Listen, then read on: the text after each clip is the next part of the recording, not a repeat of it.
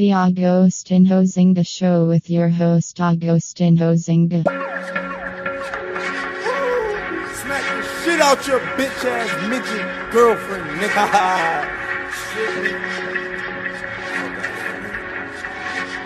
Hello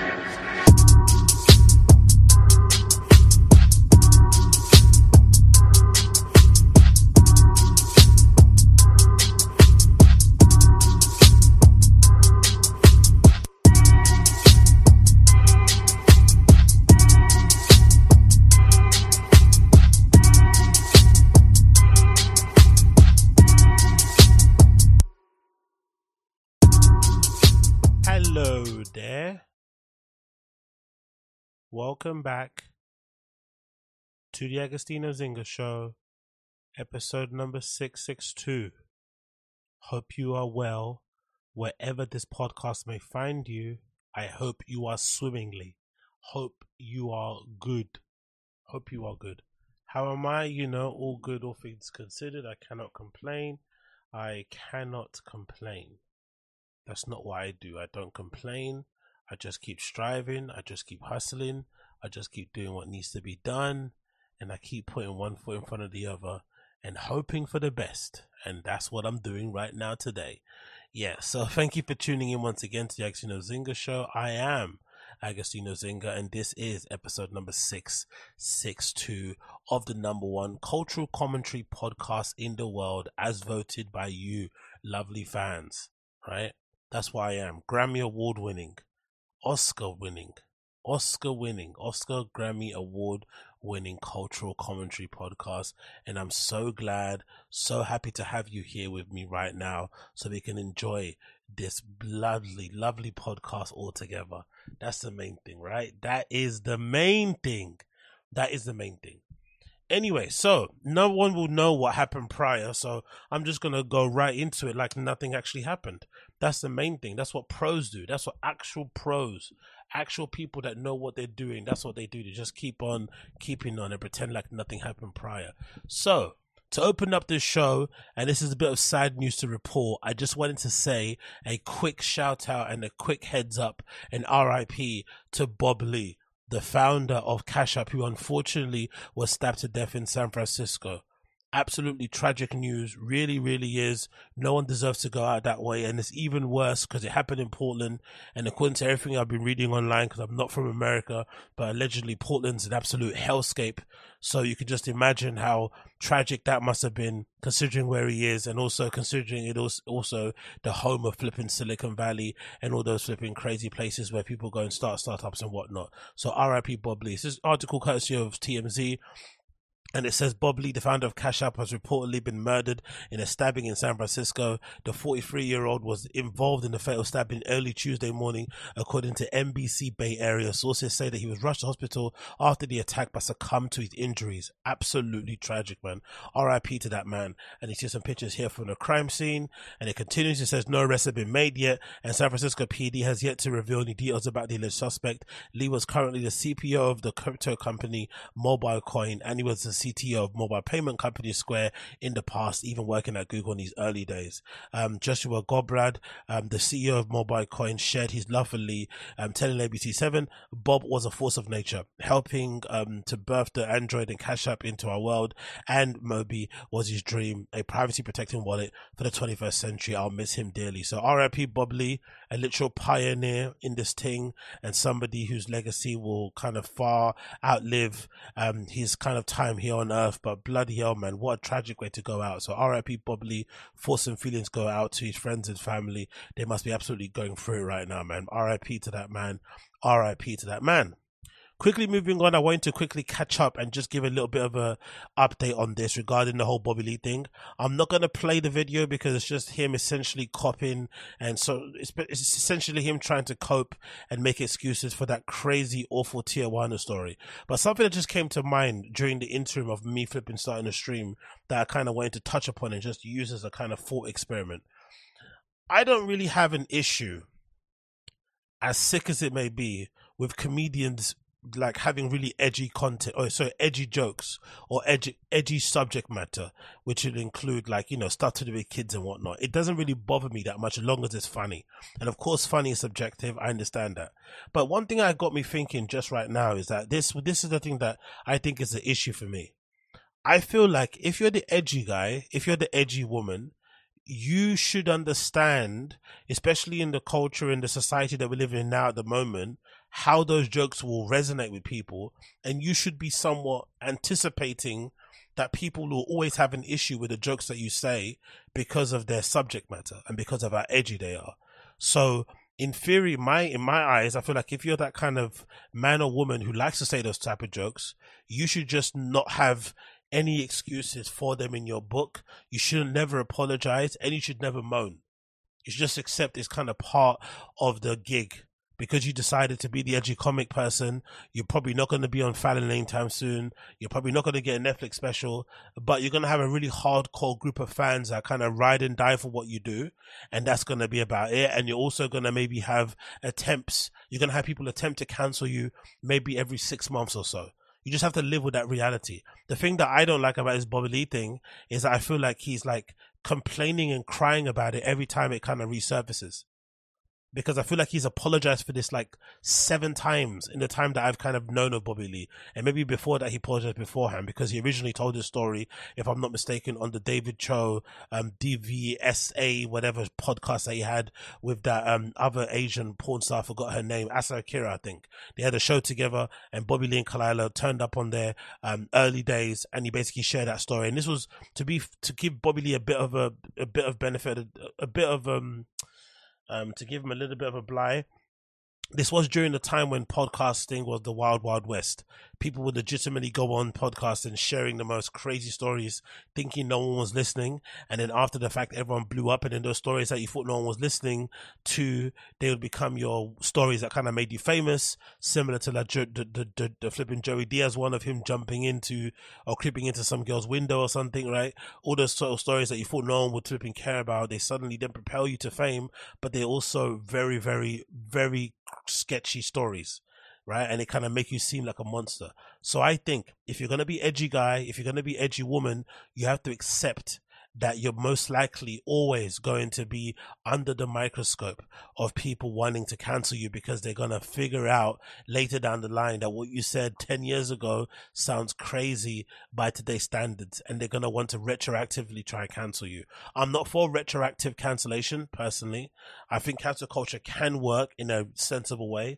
Like I've mentioned before in other pods, I think in some cases, especially when it's to do with rape or sexual abuse, it's very difficult to get a conviction even if you've got the evidence. And sometimes it's very difficult to get a conviction, you know, after a certain amount of time. We've had certain cases in the UK where because the time elapsed, as you know, the victim basically couldn't bring the case forward because too much time had passed. So I understand if you're the victim and it's somebody high profile, one of the things that you can get as a sense of justice is canceling them, making them embarrassed online, um, shaming them, and maybe kind of you know hurting their pocket, getting getting some deals cancelled for them. That could bring you some sense of justice.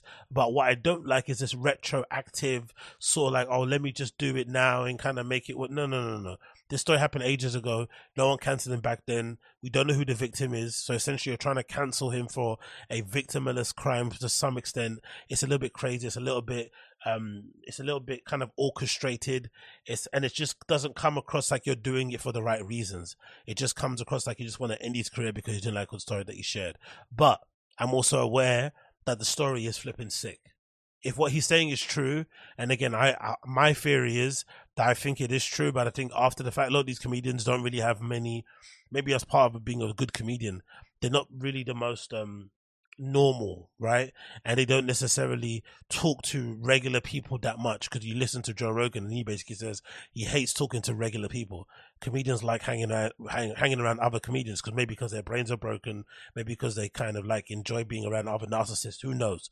But usually comedians when they're actually around regular people and they share stories they don't really realize how their normal stories can seem a bit messed up to other people you know what i mean so maybe that's the kind of thing so I don't know. I just think if you're the edgy person and you do edgy jokes, shut up and stop complaining. Everyone's always, no one's ever going to be cool with this Tijuana prostitute story. No one's ever going to be cool with it. Ever. Doesn't matter. Never.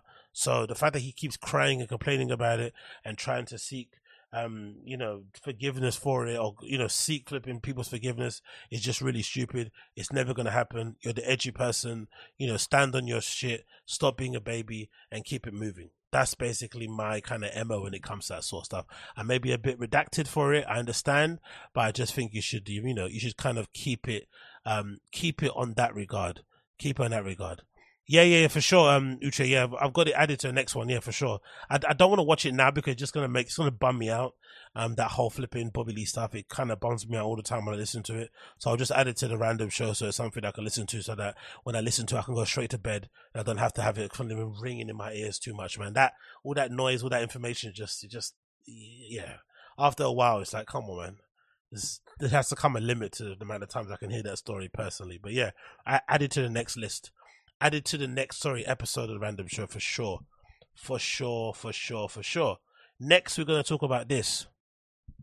I think needs to be talked about. So, there's this clip right going viral somewhat of this YouTube prankster basically disturbing people just for the sake of their flipping videos. And I want to basically say another thing that I basically said about the comedians is I think nowadays, especially when you consider how you know the troubling times we live in, the state of the economy the way that it is, and just people just generally just trying to make the best of the time that we have available on this earth. We don't know how long that's going to be, especially with the press, you know, wars, you know, springing up all over the place, you know, um, public unrest and whatnot. People, I just feel like nowadays want to be left alone more than ever.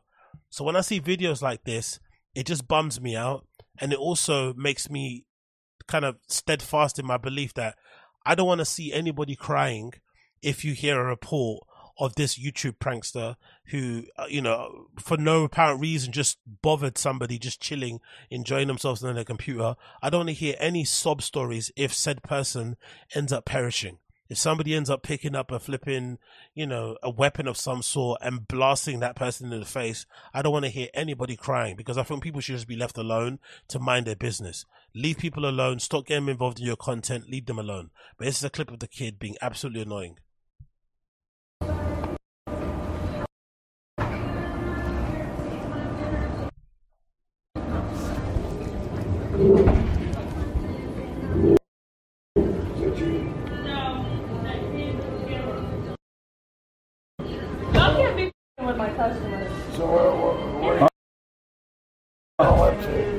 Oh, I was just I was just trolling a little bit. Trolling? Why, why are you trolling? Uh, I thought we'd have a little fun, but. Well, I, you know, you don't need to troll me. Okay. All right. I, I don't know. I just thought it'd be funny. All right. Thank you, sir. Hopefully, yeah. I, I didn't get you too good, you know. I mean, you're okay. Okay, cool. All righty. Thank you, sir. Great guy.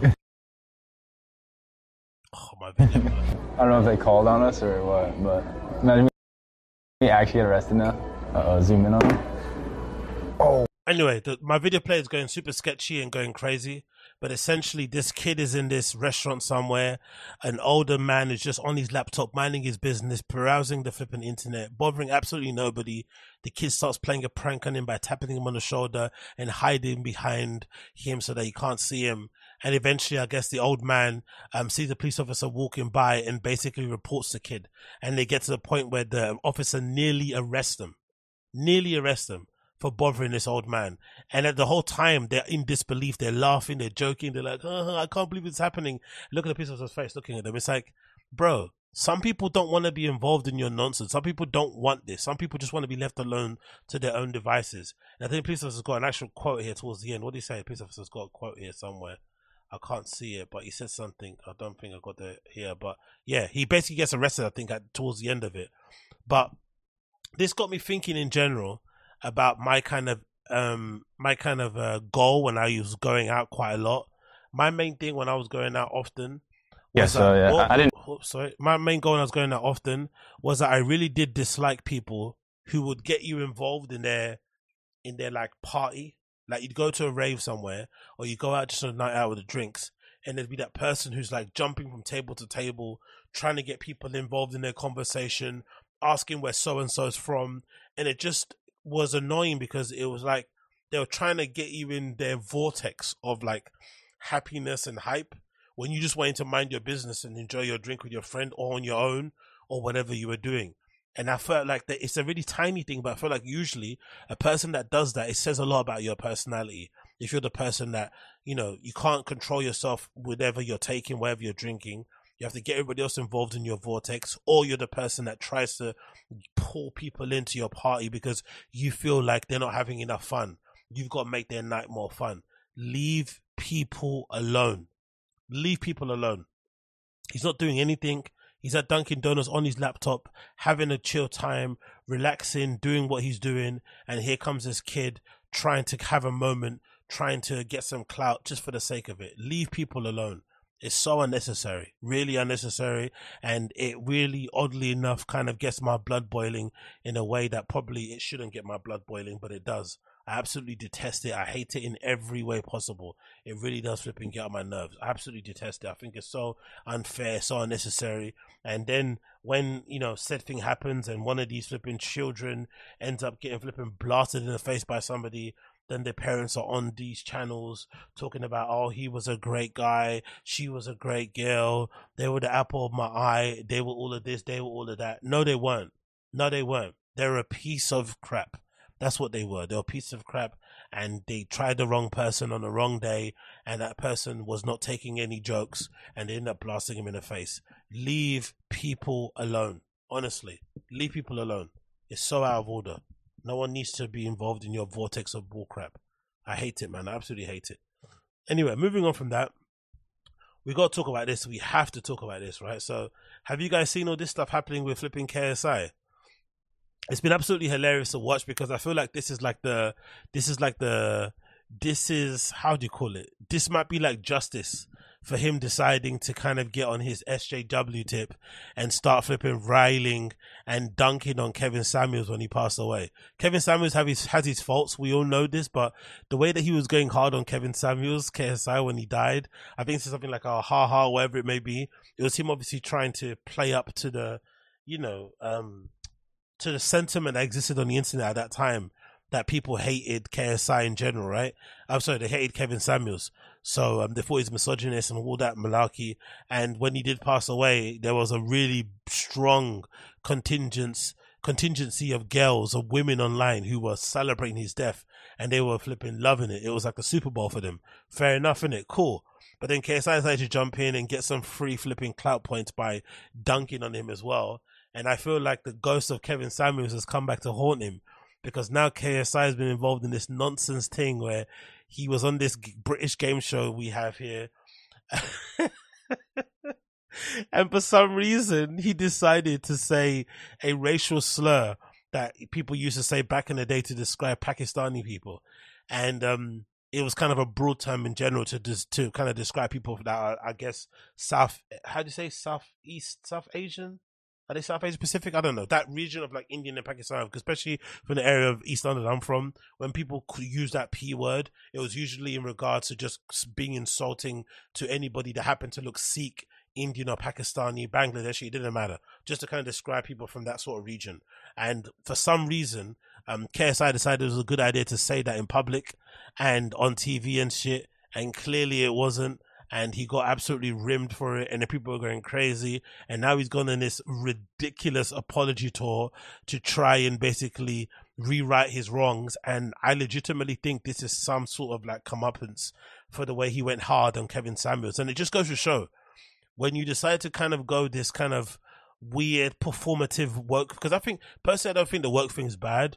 I think eh, everybody's everybody should occupy a position that kind of is congruent to who they are as a person. So if you lean more work, if you lean more liberal, cool. If you're more conservative and more, uh, you know, whatever it may be on the right, cool. Just align with what kind of match up to your personality. The thing I hate the most is the grifting thing, where you're just kind of playing up to the thing just so you can make some money. But I also feel like when you, if you do it the sig, if you do it the kind of virtue signaling way, you're usually going to get end up being burnt because deep down KSI isn't the left leaning super liberal dude. He is the edgy, controversial guy. That's how he made himself famous on flipping YouTube in the first place, right? Saying crazy stuff, acting so crazy, and sort of kind of flying off the seat of his pants. But when you're lying to that side of things and you say stuff that goes a bit crazy, people then get mad, and then suddenly you have to feel like you have to go over and above to kind of prove to everybody that you're not a monster, and now he's on the world tour. But this is the clip of him saying the crazy stuff. I think on the on that game show. This is Coach Shea Burrow said KSI apologized for racial slur and plans to take a break from social media. I think it's hilarious. Let's see the clip. This is a clip of him saying the thing. I look. We need points in it. All right. I don't. No, mean, no, you didn't. I don't mean didn't. this maliciously, but the word. Obviously, you can't hear it there, but he did say the P word. It's a bit mad. And then obviously he decided to release a statement here saying that he's taking a break from the social media. Is this his first apology? He's had like a row of apologies. The first apology. I want to apologize for saying a racial slur in a recent Sidemen video. There's no excuse. Okay, sorry, it wasn't a TV show. It's a Sidemen video that they kind of spoofed of that TV show. My bad. I re- uh, retract that one. So we continue. There's no excuse. No matter the circumstances, I shouldn't have said it, and I'm sorry. I've always said to my audience that they shouldn't worship me or put me on a pedestal because I'm human. I'm not perfect. I'm human.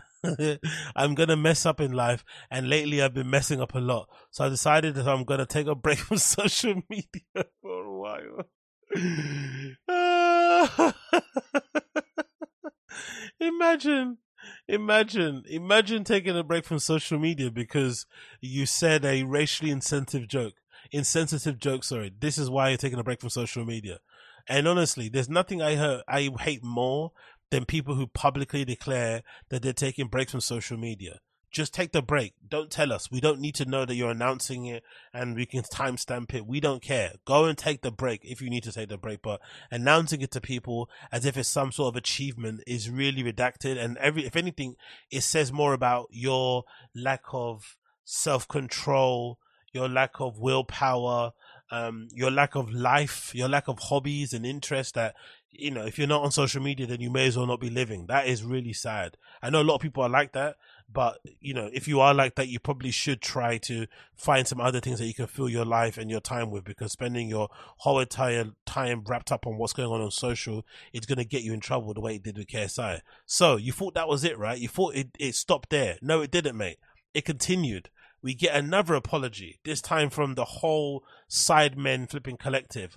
Personally, for me, this is kind of hilarious because I'm sure there's a there's probably one guy there that looks like he could be from that region of the world. But the other funny thing is that I've always fucking hated the name Sidemen anyway. I've never watched one bit of their content. Um, I know of this guy here, Behzinga, because his name, you know, kind of is kind of similar to my surname. That's the only reason why I know of it. KSI I've never liked because I thought he was always a really corny um, type of dude in the first place, and it's just not my type of comedy. But the term Sidemen was never really something that kind of resonated with me. Same thing like hype beast. Why would you want to proudly, you know, stand behind the phrase sidemen? Sidemen is like essentially a derogatory term for like a wingman here in the UK. At least I don't know what it means to mean in you know in the US and other parts of the world, but for us in the UK, being a sideman is like legitimately like kind of like cocky in nature a little bit. Maybe I'm being a little bit extreme, but it's not the best compliment. So to kind of use that as some sort of flag to kind of fly under, never been a fan of it. So this is quite for me like um gratifying and a happy place to be because I've never rated these men. I think they were always flipping overrated, always corny, always lame. So it's good to see them getting dunked on and people squirming and whatnot. Life will return back to normal. It'll be all well and good in the next couple of weeks. Everyone forget about this, but it's nice to see these guys squirming because they fucking suck. It continues. Um, this is our this is an apology from Sidemen. During yesterday's Sidemen Sunday, a racial slur was said during the video.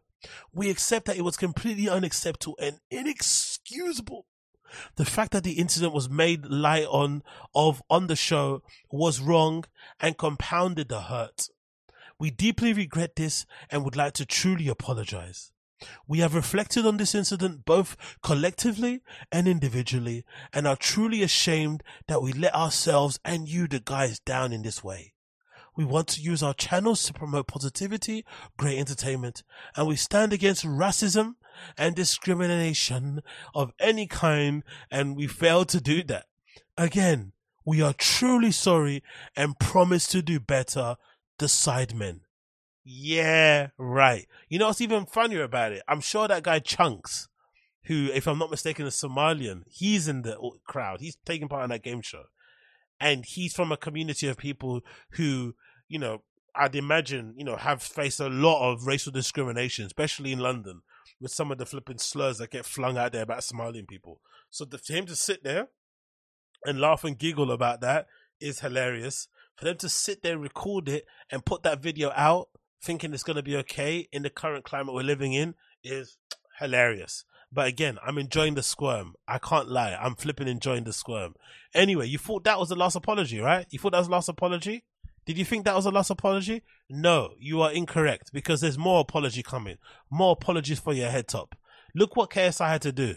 They took KSI on a shame tour around all the Pakistani community so that he could see the people that he hurt live and direct. He went to a mosque in Bradford. he had to go to a mosque in Bradford on his shame tour. He had to go to a mosque in Bradford. This is what he had to do.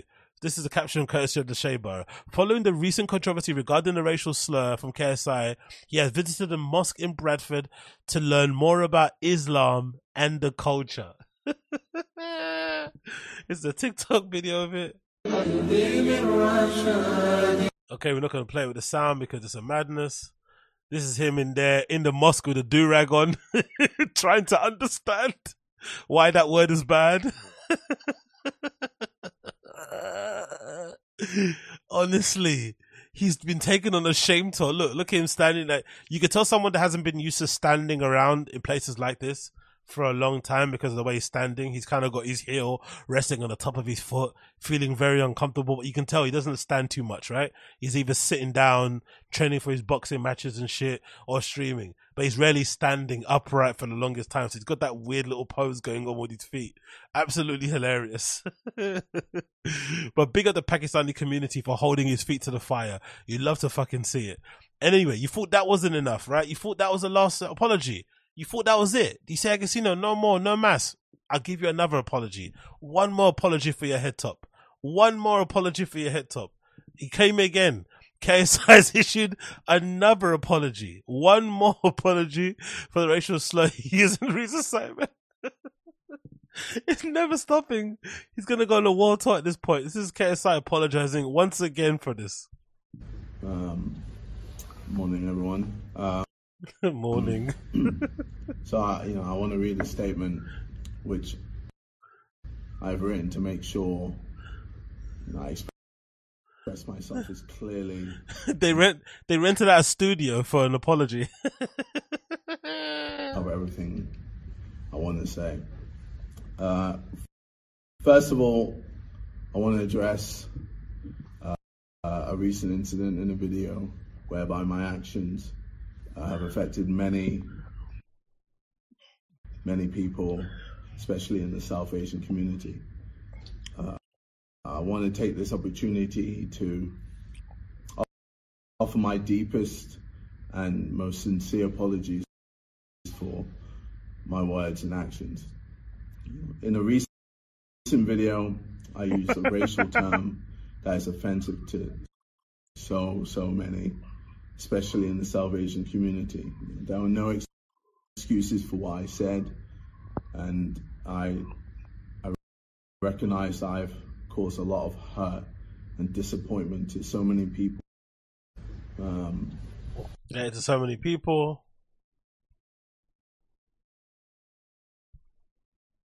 Uh, I've caused. I I realize that my words, you know, have consequences. And you know, as a public figure, I've a responsibility to use my platform for good rather than perpetuating discrimination. And this week I have failed to do this. Privately, I have taken the time to engage in very, you know, early conversations with some people from South Asian communities um, and will continue to do so in the coming weeks and months ahead. Anyway, you see the vibes. You know what's happening here. Bloody hell, man. This is legitimately painful to watch. Painful to watch because essentially this is just him doing this because, you know, I, I can say what I want about Sidemen. I can say what I want about KSI not being a fan of them. But these guys are big deals, right? These guys are incredibly successful incredibly famous, incredibly rich, incredibly lucrative business opportunities. So you can imagine the pressure that he's facing from people who are on the board of Sidemen, who are investors, who are waiting in the wings for deals and whatnot. There's probably so much money on the line right now. This is why he's having to do everything in his power to make sure that he doesn't bring this whole thing tumbling down because unfortunately these little occasions can really have ever kind of kind of have been like kind of the ripples of these kind of consequences can be far reaching basically. So he's just trying to kind of make sure the business is looked after. But jesus how painful is this? It's also funny not to pull that race car type of thing but it is kind of funny to see the different reactions when it comes to if you then end up in the different consequences if you insult certain racial groups certain people certain racial groups are way more protected than others.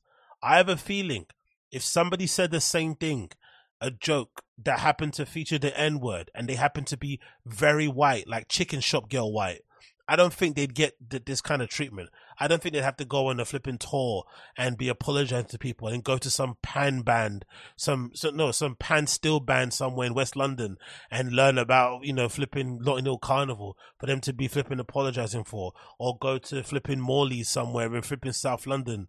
Uh, you know what I mean? Like they wouldn't have to do that. They'd have to just kind of, you know, keep their head down. Everyone kind of forget about it. But when you insult certain co- communities, especially now, especially considering what they're gonna go through in the UK.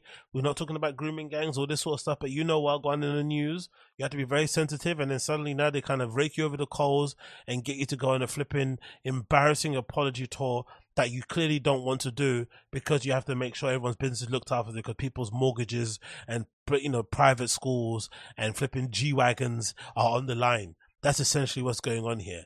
But it's legitimately hilarious. So maybe this is a consequence of him coming out so hard against flipping Kevin Samuels. I'm going to believe that narrative and I'm going to keep pushing that. The ghost of Kevin Samuels rings around and he has reminded KSI who is the boss. That's what's basically happening here. Who is the boss? Um, actually, let me see this actually. One guy in the Sidemen group is actually Asian. I want to see what he said. What did he say? One guy in that Asian, in that group, I think, well, he looks Asian. He could be Middle Eastern, or he could be from somewhat completely other place, or maybe African. Who knows? But let's see what he said. This is a guy called Vikkstar. I don't know who he is, but, but this guy called Vikkstar. His statement is as follows.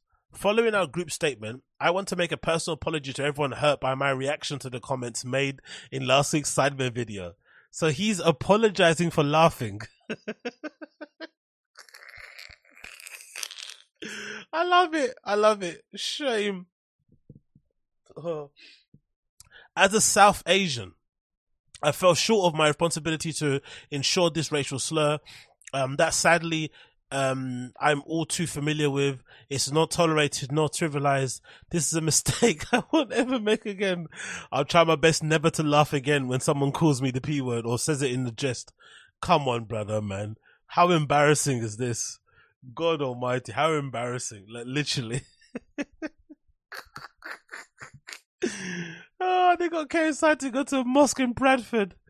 He probably has no idea what on. KSI probably walked into that mosque with his shoes on.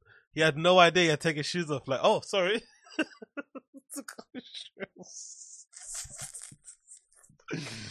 oh, I fucking love it, man. Hilarious. Oh well. That's what you get in it. That's what you bloody get, man. anyway. oh, I'm sorry, but that stuff makes me laugh so much. I love to see it. I really do love to see it. So, moving on from that, moving on. Um, what do you guys have to say about this? Um, I don't know what you guys think about this, but I'd love to get some of your opinions if you're watching this after the fact or listening to this after the fact, right? I kind of think, unironically, that this Dylan Mulvaney Bud Light ad thing was legitimately one of the most smartest genius moves ever. it may have some long lasting damaging effects to the brand, but I feel like if you wanted to create a very viral marketing campaign, this was the one. And it isn't even the most obvious one I would have picked. There's plenty of other people I would have picked to be the ambassador for flipping Bud Light. Maybe not flipping Dylan, Dylan Mulvaney, but whoever decided to go for Dylan Mulvaney, you are a genius. The amount of flipping outrage that this has generated online, the amount of free press and media has been pretty crazy to see. And I can't understand why the people who deem themselves to be right wing or Republican, why they're getting why why they're letting themselves get baited so easily. This feels like to me the most obvious political bait I've ever seen in my life. They did this on purpose. They didn't put Dylan Mulvaney on a can of Bud Light as an ambassador in order to kind of get people who are left leaning to buy Bud Light. They got Dylan Mulvaney to be the ambassador of Bud Light so that they could annoy Republicans. And Republicans are kind of falling for it. I, I, I really don't know. Um, I don't get it. I really don't get it. So, um, if you don't know, Dylan Mulvaney, if I'm not mistaken, is a trans activist, basically. Um, and a lot of people have this idea that Dylan Mulvaney is like a psyop. It's like some prank thing or something, but essentially, um, she's a trans activist and people don't like that Dylan Mulvaney gets put into, um, positions that some women don't get put in positions to kind of thrust into media and different roles and different gigs and whatnot. I don't know. It's, it's a bit it's a bit messy, but essentially, it's a very controversial, very outspoken trans activist who people on the right don't like. And whoever at Bud Light does the marketing over there did a genius move by putting Dylan, Dylan Mulvaney's face all over the flipping cans of Bud Light and doing a really trolly, I felt like promo for it also that I'm going to play for you down below. I think it's over here. It's like a TikTok. It feels a little bit trolly to me. Maybe you guys are not going to believe it, but I feel like this is done to bait um, Republicans to kind of get angry over nothing. So this is the Dylan Mulvaney, um, you know, marketing Bud Light. Hi. Impressive carrying skills, right? I got some Bud Lights for us.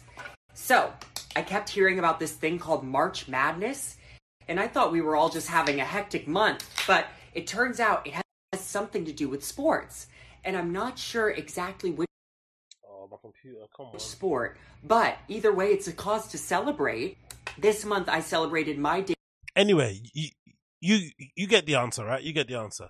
Um, so I think I think it's bait. I think it's just bait to get Republicans to be angry, and of course, Republicans have gone crazy, especially on social media. You got videos of fucking Kid Rock deciding to flip in, pull out a strap, and essentially obliterate whole packs of Bud Light that he had already in his home, which is crazy. You buy them and then you flip and shoot them to pieces. I'm not really too sure about that, but this is Chris Rock, um, you know, putting out a message to Bud Light. Like this is so corny.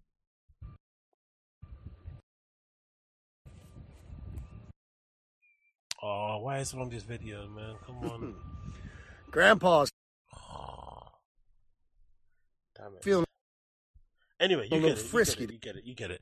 My my computer's going a bit crazy, so I'm going to Today. so, so I'm going to let me play the video.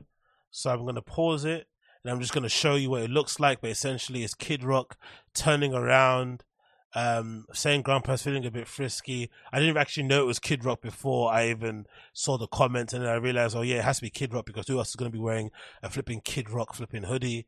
He decides to rant, then he decides to turn around. He pulls out pulls out a semi-automatic weapon. I'm assuming or whatever, some sort of um, firing instrument, and decided to obliterate whole boxes and crates of flipping Bud Light that he owns that happened to be sitting on some picnic table next to a lake. And then he walks off something like, oh yeah, that's what you get Bud Light, you know, being something edgy at the end. Just bizarre, bizarre behavior from everybody involved.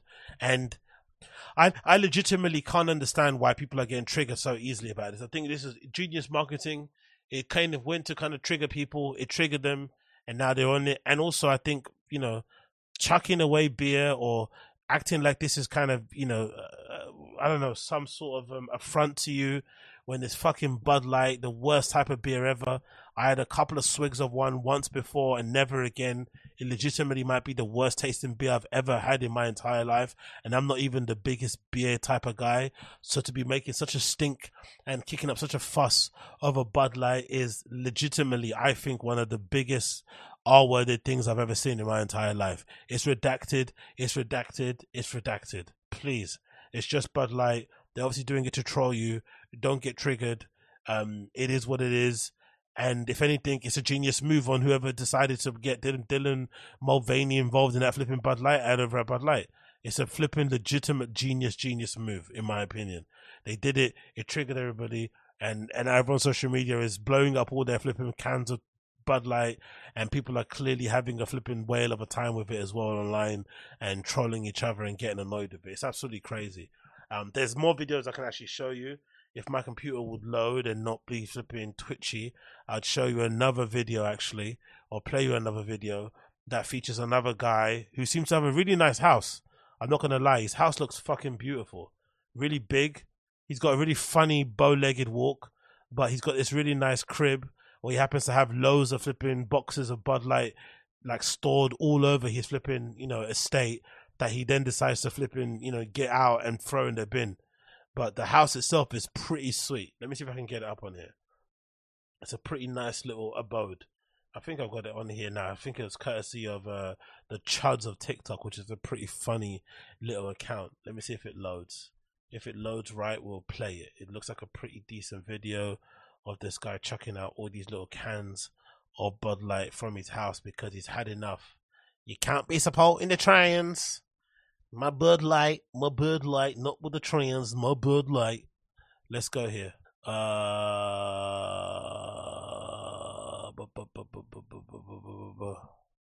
of course, let's do this.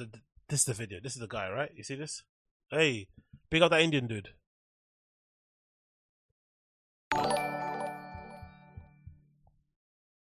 Regarding the whole KSI fiasco, racism is not black and white, pun intended, the people who read The Guardian are not ready for the amount of bigotry black and brown people casually throw around. That that Indian dude. Thank you. Thank you. I'm glad you said that. If we want to get real about this issue, if we want to get real, let me put myself back on the full screen. I'm glad you said that, the Indian dude. Having grown up and having gone to really dodgy hood schools in East London, I can tell you the amount of things I've heard black and brown people say to each other on the playground. Ooh, you will be amazed. Guardian reading people heads would flip and explode if they heard what us black and brown people say to each other, you know, on the playground in jest, sometimes as an insult, whatever it may be, sometimes a tease. It's pretty wild. So now everyone kind of getting on their flipping high horse is quite funny but it also maybe is a sign of the times. Maybe things are moving and changing and whatnot. But you know, as you as you said, like life for real, especially in London when it when it was involving that again, having gone to schools where you know there was a lot of there's a big community of Somalian people, Eritrean, Filipino, Vietnamese, Chinese, Colombian, um, Nigerian, Ghanaian, like, ooh, the things people say to each other. Oh, oh, oh, oh, oh, people are not ready for that conversation. Not ready. But yeah, um, this is the other guy throwing the other stuff out. Look, look at this guy's crib. It looks flipping beautiful. I think, really big. Okay, if you don't know why I'm doing this, you might. Fuck's sake! Why, I, why is it not working? Why is the videos always stopping? Is it me or is it this? Google it. Never thought this was going to happen. Oh, it's annoying. Yeah. Anyway, I don't know. My my Twitter video thing is flipping freezing all the time. I'm sure it's my computer. It's not somewhere else. But anyway, regardless, um, the guy's in his house. He pulls out loads of crates from his fridge in different areas of his flipping nice, nice flipping complex um place that he has he walks out to a flipping, you know, driveway with a massive, really fully kitted out pickup truck. Look at how amazing that looks. That's flipping crazy. Overlooking some mad field. It looks like he's looks like he lives on Yellowstone. That's what I was thinking when I saw it. I was like, he just replaced the horses with, you know, massive pickup trucks. He's walking down. He takes that box of his with his nice, cute little bow legs, and he dumps all the tins of beer into the bin. Into the bin Then he walks over to his other garage, right? He's got another garage in there. Crazy, it's whole different unit itself with more pickup trucks in there. And he takes out more cases of beer found inside of the garage um, fridge and he dumps them all in the bin as well. Mamma mia, mate. What a lovely, lovely place he has. So, you know, he doesn't like uh, trans. He doesn't like all that malarkey, but he does have a pretty decent um, living place that he obviously is involved with. So big up him for living in a great place. Big up him for living in a great place. but yeah, I think they trolled them perfectly well. To be honest, I think they did it so so brilliantly, and the right wing people kind of bought into it hook, line, and sinker. They should just kind of leave it alone. To be honest, if you, if you were drinking that much Bud Light anyway, there's something wrong with you because that shit tastes like water and it tastes flipping. It's horrible. Maybe people want it to taste like water, and it maybe is better because you can get an opportunity to maybe not drink as much. But not for me, man. Not for me in the slightest. Um, not for me in the slightest. Da, da, da, da, video. Yeah, true, true. Cool. Let's just call this. Let's move on from that one. I've done that. What else I wanted to show you? Um, let's talk about. Oh, yeah, about this quickly. So, this is an article again I, I saw recently that I wanted to quickly um, highlight also, which I think might be interesting to see. This is regarding New York Times saying that Finland, Finland, Finland, Finland, may be one of the most happiest places in the world. Um, and this is an article courtesy of the New York Times. It says the Finnish secret to happiness, knowing when you have enough. It's a very interesting expose on what happiness is um, in places like Finland. So the article starts off as follows. It says on March 20th, United Nations Sustainability Development Solutions Network releases annual World Happiness Report, which rates the well-being of countries around the world. For the sixth year in a row, Finland was ranked at the very top. But Finns tells, but Finns tell themselves, um, but Finns themselves, sorry, say the ranking points to a more complex reality. I wouldn't say that I would consider us very happy, said Nina Hansen, 58, a high a high school English teacher from Kokkola, a mid-sized city in the west of Finland's coast. I'm a little bit suspicious of that word, actually. Miss Hansen, who was one of the more than dozen Finns we spoke to, including a Zimbabwe immigrant, a folk metal violinist, and a former Olympian and retired dairy farmer, about what supposedly makes Finland so happy. Our subjects ranged in age from 13 to 88 and represented a variety of genders, sexual orientations, ethnic backgrounds, and professions. They come from Kokkola and as well as the capital of Helsinki, Turku, a city on the southern western coast, and there's three villages in the southern, eastern, and Western Finland. Full exposure or kind of confession. I've always wanted to learn a um, Scandinavian country, or sorry, Scandinavian language, personally, because it sounds so difficult to learn. Number one, and it's a very location specific language. It's the kind of language I would imagine you wouldn't normally speak outside of the place that you're at, whether you're in Denmark, Sweden, Finland, Iceland you'd be speaking that language a lot if you're in those countries, but it's not something that you would you would think you would kind of come across if you happen to be backpacking in the flipping jungle of Honduras. Do you know I mean? It's very location specific, so it's not like a kind of general language that spoken in loads of parts of the world, like Spain, sorry, like Spanish or like even French. I would actually like to know um, a Scandinavian language just because that, because it's something that's quite novel. You wouldn't really see a lot of people um, that would know the language. It'd be a bit of a surprise. It'd be a nice little thing to pull out at a dinner party that you know a little bit of Swedish, you know, a little bit of Danish and stuff. That'd be pretty cool um, to actually learn. But again, I haven't explored it in any way, shape, or form. But I always had in the back of my head, you know what, that'd be pretty decent. And also maybe because I watch a lot of um, Scandinavian or Scandi dramas, TV series, especially like crimes, um, crime series, thrillers, whodunits. They're really up there with the best when it comes to putting those shows together. If you don't mind subtitles, they've got some of the best ones. It continues. While people praised Finland's strong social safety net and spoke glowingly of the psychological benefits of nature and the personal joys of sports or music, they also talked about guilt, anxiety, and loneliness. Rather than happy, um, they were more likely to be categorized Finns as quite gloomy and quite moody or not given to unnecessary smiling. So this is a very different way of describing what happiness is, right? Many also shared concerns about threats to their way of life, including possible gains by the far right party in, comp- in the country's elections and the war in Ukraine and a tense relationship in Russia, which would worsen now that Finland is set to join the NATO. And I remember a lot of series I've actually watched, they did a good thing of kind of explaining some of the racial tensions in these sort of like Nordic, um, Scandinavian countries. And essentially what was happening from what I remember into a few series, which I'm sure isn't reflective of real life, but it kind of gives a little bit of a insight into it, was that a lot of the people that were coming from like war torn countries you know, maybe parts of Africa, maybe parts of Middle East, were coming over to these Scandinavian countries with like entirely different culture, entirely different traditions, entirely different way of life, and the flipping the the clash was too much. It wasn't really kind of a fit culturally for both sides that were kind of coming together at this place, right? So it's a, it was a kind of weird time that kind of you could see multiculturalism maybe didn't work too well on top of that, um, they were going through, you know, um, the highest rates of unemployment, financial, you know, mini recessions and whatnot. So, um, what you deem to be, um, you know, uh, what you deem to be actual, you know, residents that live there were finding it difficult to find jobs. Then on top of that, you got all this immigration happening. The, you know, the, the economy is on is down the shitter it then creates all this really weird t- racial tension. These guys are coming in who maybe don't really get to see so many attractive, you know, looking ladies so much. They get a bit excited. Some really madness stuff happens. Cases of people getting assaulted or abused and all this sort of stuff happens. And then, of course, far right groups pop up.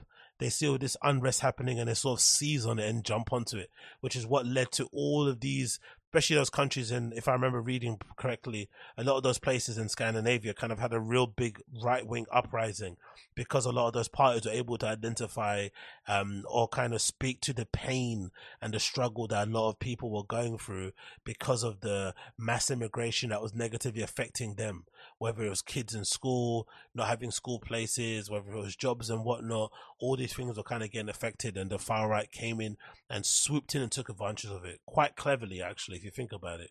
Um, but yeah, it's kind of created a very toxic and very kind of unsafe um, country for people to live in who happen to be migrants and stuff. It continues it turns out even the happiest people in the world aren't that happy, but there's something more than like something more like content. Finns derive satisfaction from leading sustainable lives and perceive financial success as being able to identify and meet basic needs. Arto Osalan, a professor of the University of the Eastern Finland who has researched well-being in Finn society, explained. In other words, he wrote an email. We know we so when you know what is enough, you're happy. I think this is an interesting quote because I feel like I've kind of come to that realization in my life, and I feel like a lot of people have as well post pandemic.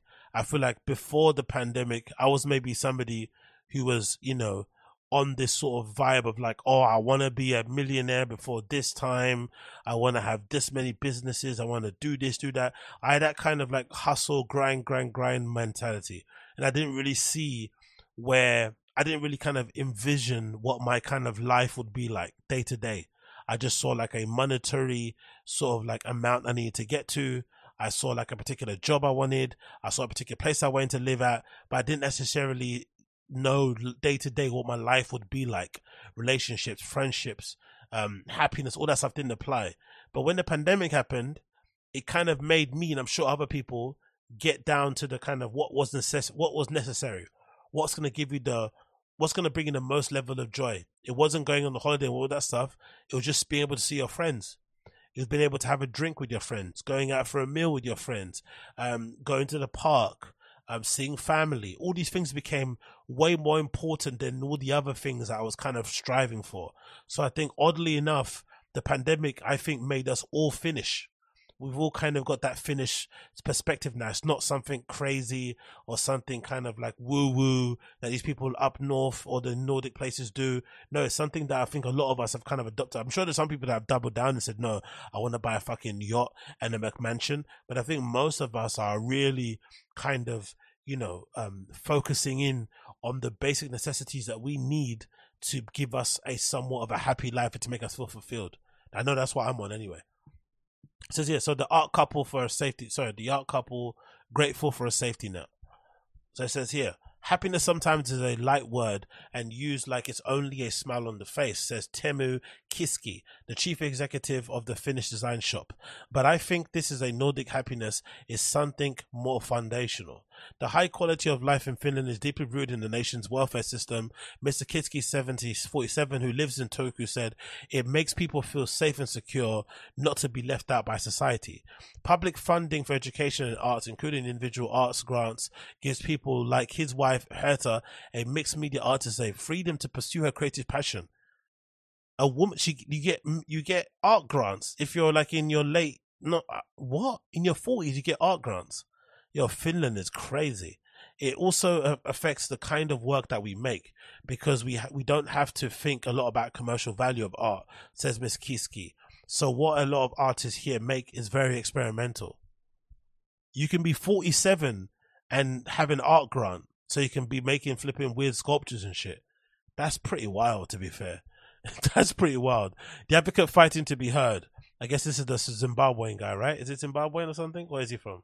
Um, so this is uh says as as a black person in Finland, which is more than ninety percent white, Jani to- Jani Toivola, forty five, spent most of his life feeling isolated. Too often, I think you feel you still feel as a black guy, as a black gay man in Finland. Bloody hell. That's double entendre, isn't it? As a black gay man in Finland, that you are the only person in the room, says Mr. Toivola. Um, his father, who was Kenyan, was absent for much of his life, and Mr. Toivola, whose mother is white, Really? Does look mixed race to me. Shit. Okay. Um. Okay. Let's continue.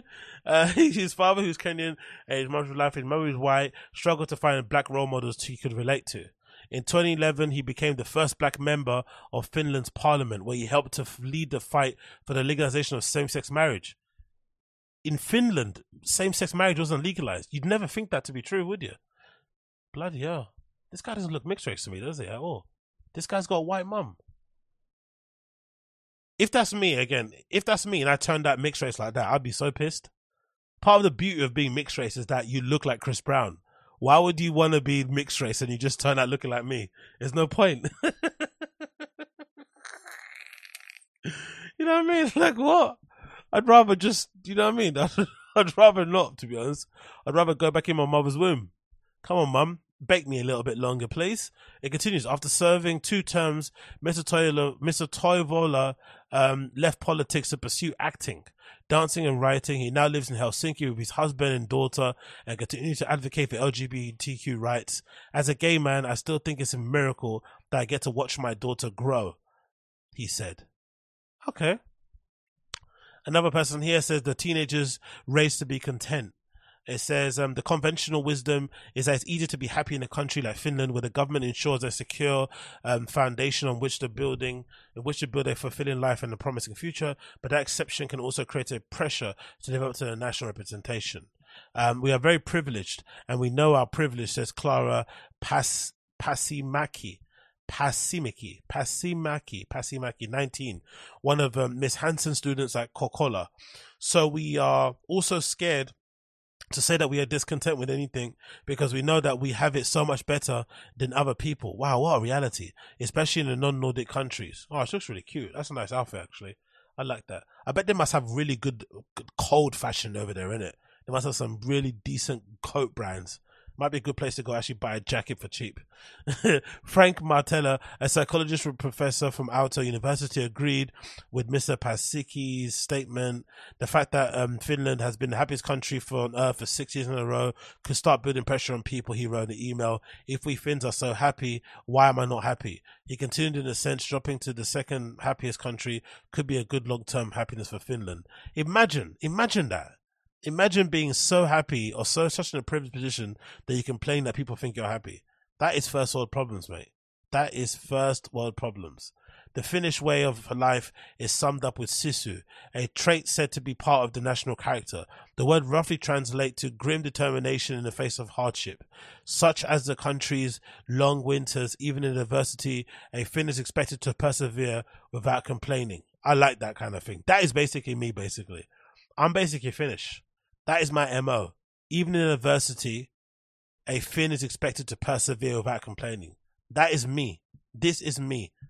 This is this should be tattooed somewhere in my body. Persevere without complaining. Persevere without complaining. Review the situation, take part, take over. Review the situation, take part, take over. if you know, you know. Back in the day, when it wasn't easy to survive the winter, people had to struggle, and then it's kind of been passed along generations. Said Miss Pasimki, our parents were this way, our grandparents were this way, tough and not worrying about everything, just living life. So yeah, crazy little article there about Finn. I'm not going to read the entire thing. You can check it out if you want to. I thought it was rather interesting to see Finnish people basically complaining that they keep finishing too high up on the happiness report and they're not actually happy day to day. They just found out a way to be content with what they have. The article title is The Finnish Secret Happiness Knowing When You Have Enough. It's available on the New York Times website. If you need it, do your Googles, do your Googles. Okay? Do your Googles. Moving on from that one, let's talk about this. Let's talk about let's talk about this actually. So we have we have we have we have a lot of up and coming parties happening here in London um, for the bank holiday that I'm not interested in, I'm not going to go to. And it's pretty decent of me now because I feel like I'm maturing and growing up where I'm getting to the point where I'm going to the things that I actually want to go, but I'm also not getting FOMO for just not being at places because there were times in my life where I just wanted to go to places just to be there, just to be seen, just to be heard, just to be in the mix. And usually when you do those type of events and you go to type of parties, they usually end up being real big letdowns and you end up kind of regretting going, wasting your money, wasting your time. So now I feel content that I'm just not that bothered about going out for this bank holiday weekend, even though the parties listed here look fairly cool. You've got the Cause five year party part three happening. You've got Hydra happening, which is one of the last events ever happening in Printworks. You've got another Printworks event happening on the Friday. You've got uh, Andrew Weatherall anniversary um, event happening at Fabric. Loads of great things happening, and I legitimately couldn't care less. Legit couldn't care less and I'm really happy to be indoors, relaxing, chilling, reading, watching documentaries and just having a blast of a time at home. And I love that for me. I really do love that for me. I just wanted to give myself a pat on the back for it. That was all. That was it. Nothing else I wanted to say about that. I just wanted to give myself a pat on the back for not having FOMO and for not being a little rave W H O R E. Moving on from that one and talking about being a rave whore, this is um, the recent update courtesy of Berghain regarding their May lineup. It feels like they've dropped this early. Usually, if I'm not mistaken, the lineup for the following month is usually dropped on like the 10th of the previous month. So it, will usually be around April 10th and some April 11th, you get it. But they dropped this a few days in advance, maybe because of the bank holiday. I'm not too sure. But there's, here's the main lineup, um, to quickly go over it. We've got, um, the garden opening. Finally, the Berghain Garden is opening on the 1st of May. If you don't know what that is, it's basically the garden inside of Berghain. It's really nice. Um, it's quite picturesque. It's quite chill. People love it in the summer and it's a good opportunity to rave open air style because that's another kind of really nice part of Berlin in general. They have a really cool open air culture, similar to like Spain, similar to parts of France as well, where they have these really nice venues, where they have these nice little courtyards and places with great sound sound system. Sometimes the sound system are tweaked to kind of accommodate for it being open air, where you can be outside smoking a good little doobie, sipping on something nice, talking to a couple of baddies while you flipping, you know, twirl your fingers in the air and start whistling at the nice electronic beats playing through the speakers. So they know how to do outdoor life really well. And I think we don't we have this really weird thing in the UK maybe because especially in London because everything's it's all on top of each other and there's no room but essentially all the bars that have gardens in the London for essentially have to close the music off usually around 10 or 11 p.m. which is insane so they force everyone back inside or they tell you to go home if you don't want to stay inside but in Berlin the the outdoors places basically stay open all the day, all days basically, all day long until the end of the party. So if you want to have like a quote unquote garden rave, you can. You can just stay in the garden, have a pack of cigarettes there, chilling, having your cocktails and stuff, talking and having a good time without going inside once. So I absolutely love that. Anyway, so they got a garden opening on the 1st of May featuring Boris, Gabrielle Kwarteng, um, Ogazun, and Roy Perez. I feel like Gabrielle Kwarteng is playing um, at Berghain way more often than pre prior. I wonder if she's already been welcomed into the team or she's part of the residents, but regardless, it's pretty sick to see. So big up Gabrielle Kwarteng there. Um, then we've got on the Friday, we've got Bambi playing. Bambi's the girl I featured, I think, here on a podcast regarding her little um, tete-a-tete with uh, the Black Madonna, now called the Blessed Madonna. So big up her for getting a position to play at Pan, at Panorama Bar there. You got a person called Bill Coglias, Erwin Seni, Nikki Leon back to back with Bitter Babe. You got Nanguju back to back with Tati or, Melly and Upsammy, who I'm a big fan of. Upsammy's flipping amazing. Um, then the first club night, you've got uh, on the 6th of May. Answer Code Request, who I love here. Justin Perry, who I love. The Lady Machine, who I love. and Panorama Bar, you've got uh, who I like here. Bin, Genie on Earth, Gideon, Haiti Lorden, back to back with Love Fingers. Oh, that's nice, isn't it? They're actually a couple. These two are a couple. I actually follow Haiti Lorden on social media. She's an absolute angel. So big up Haiti Lorden. Um, they're back to back with Love Fingers, playing alongside her boyfriend. That's going to be lovely, jubbly, isn't it? Right? Um, don't get me wrong, it's, it, can, it can get a bit corny when there's like DJ couples when they start mixing and stuff and they start flipping, you know, you know, sucking each other's face off behind the booth. It can be a bit corny, but when it's done right, it can be kind of cute as well to see these couples who are united, who have been brought together by the power of vinyl and tunes, lip behind the bar. Um, then you got Refugee Worldwide Night happening as well on the 12th of May, featuring Helen Starr, Chris Jones, No Plastic, PLO Man, um, Richard Aking. Aking Benin and Sassy J. Then you've got another club night happening there the following day, the 13th of May. Who do I like here? I like Barker in the main room. I like Ben Klock. I like Cora. I like Fadi Mohem. Um, I like Phase Fatale, Virginia, of course. And in Panorama Bar, you got Michael Blood playing Batu, Ryan Elliott, back to back with Michael J. Blood again. DJ Sprinkles playing. That's awesome. Not heard DJ Sprinkles in a while. That's a real nice booking over there. Some nice ones here checking out. Let me just scroll down and see anything else I can see. Young Marco's playing on the 19th at Panorama Bar. Josey Rebelle, UK stand up, big up her. She's awesome. She's playing at Club Night at, at as well on the 20th of May. And you got a Toy Tonics night. oh my god, that's gonna be fun. Wow. Okay, this might be one I have to add to my list. I went to Berlin specifically for their party at Club Oxy um, a few weeks ago, and now I've added to my list. This might be another one I have to go to. Oh my god, 26th of May, there's a Toy Tonics jam happening in Panorama Bar on the Friday featuring Barbara Boeing, Cody Curie, Jeannie Lane, Kapote, who's the founder of Toy Tonics, and Sam Ruffillo. And Toy Tonics is basically like an Italo disco, um, new disco, indie dance type of label. So really kind of light, airy, summery, poppy vibe which is perfect for the summer months. I, am imagining over there in Berghain, and Bar. So this is a brilliant booking. Oh, I can't wait for that one.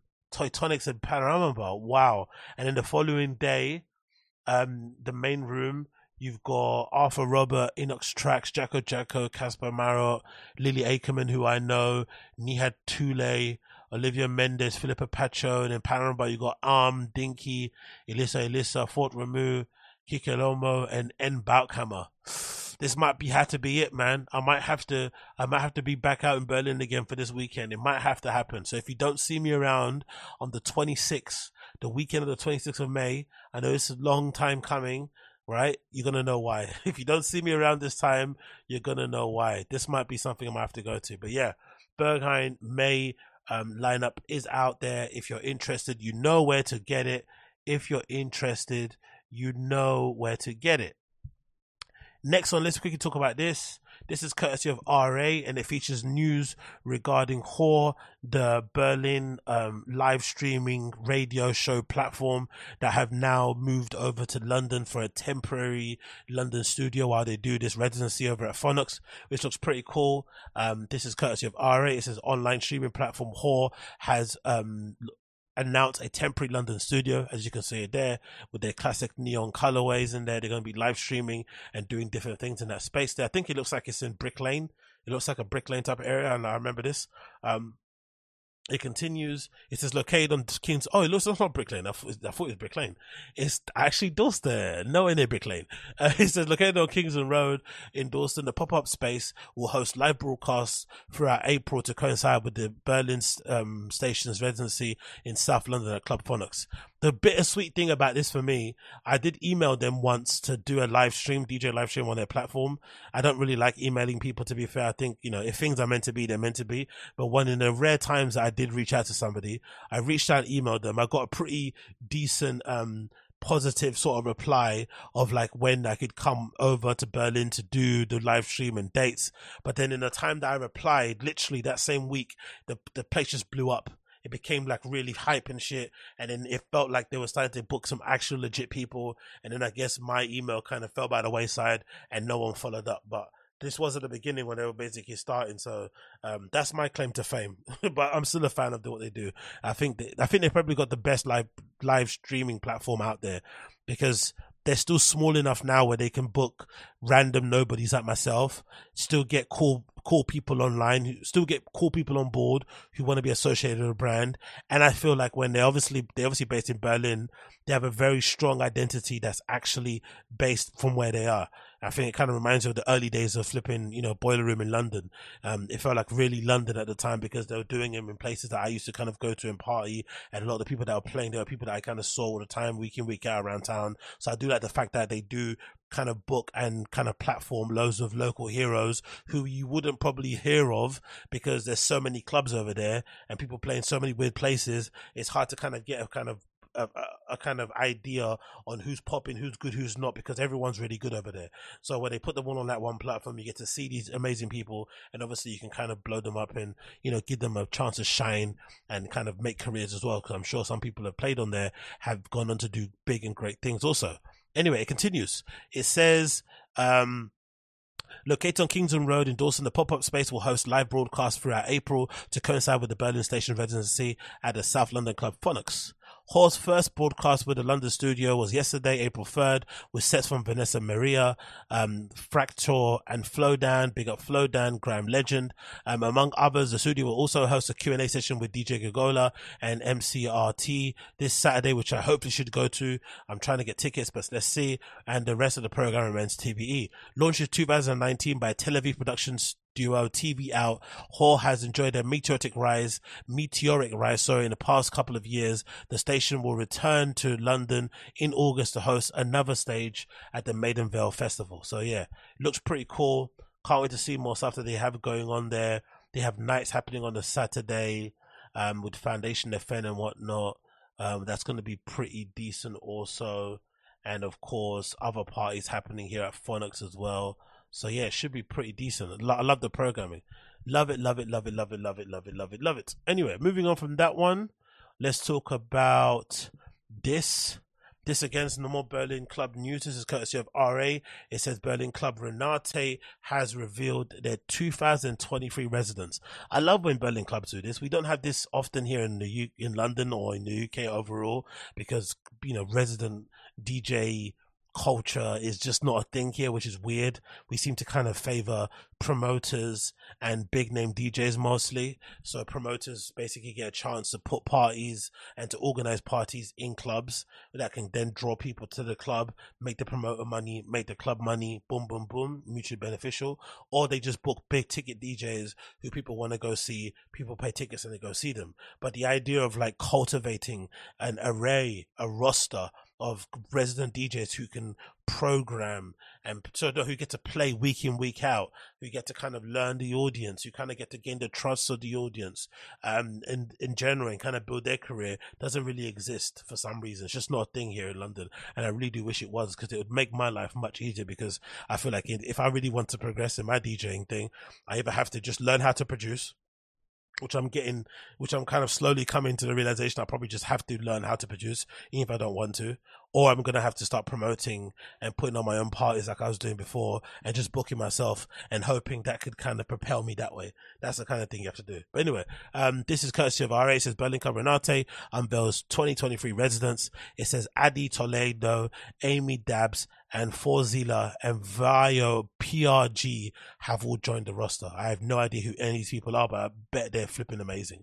It says a new additions of Renate, um, Frankfurt born DJ and promoter, label owner for Zilla, Vio PRG, who hosts a monthly flight mode show on Refugee Worldwide. They join a long standing residents, um, Honas Albert and Juan Ramos and S. Ruston. S. Ruston, I know, I've seen her play a couple of times at Fold, if I'm not mistaken. It continues here.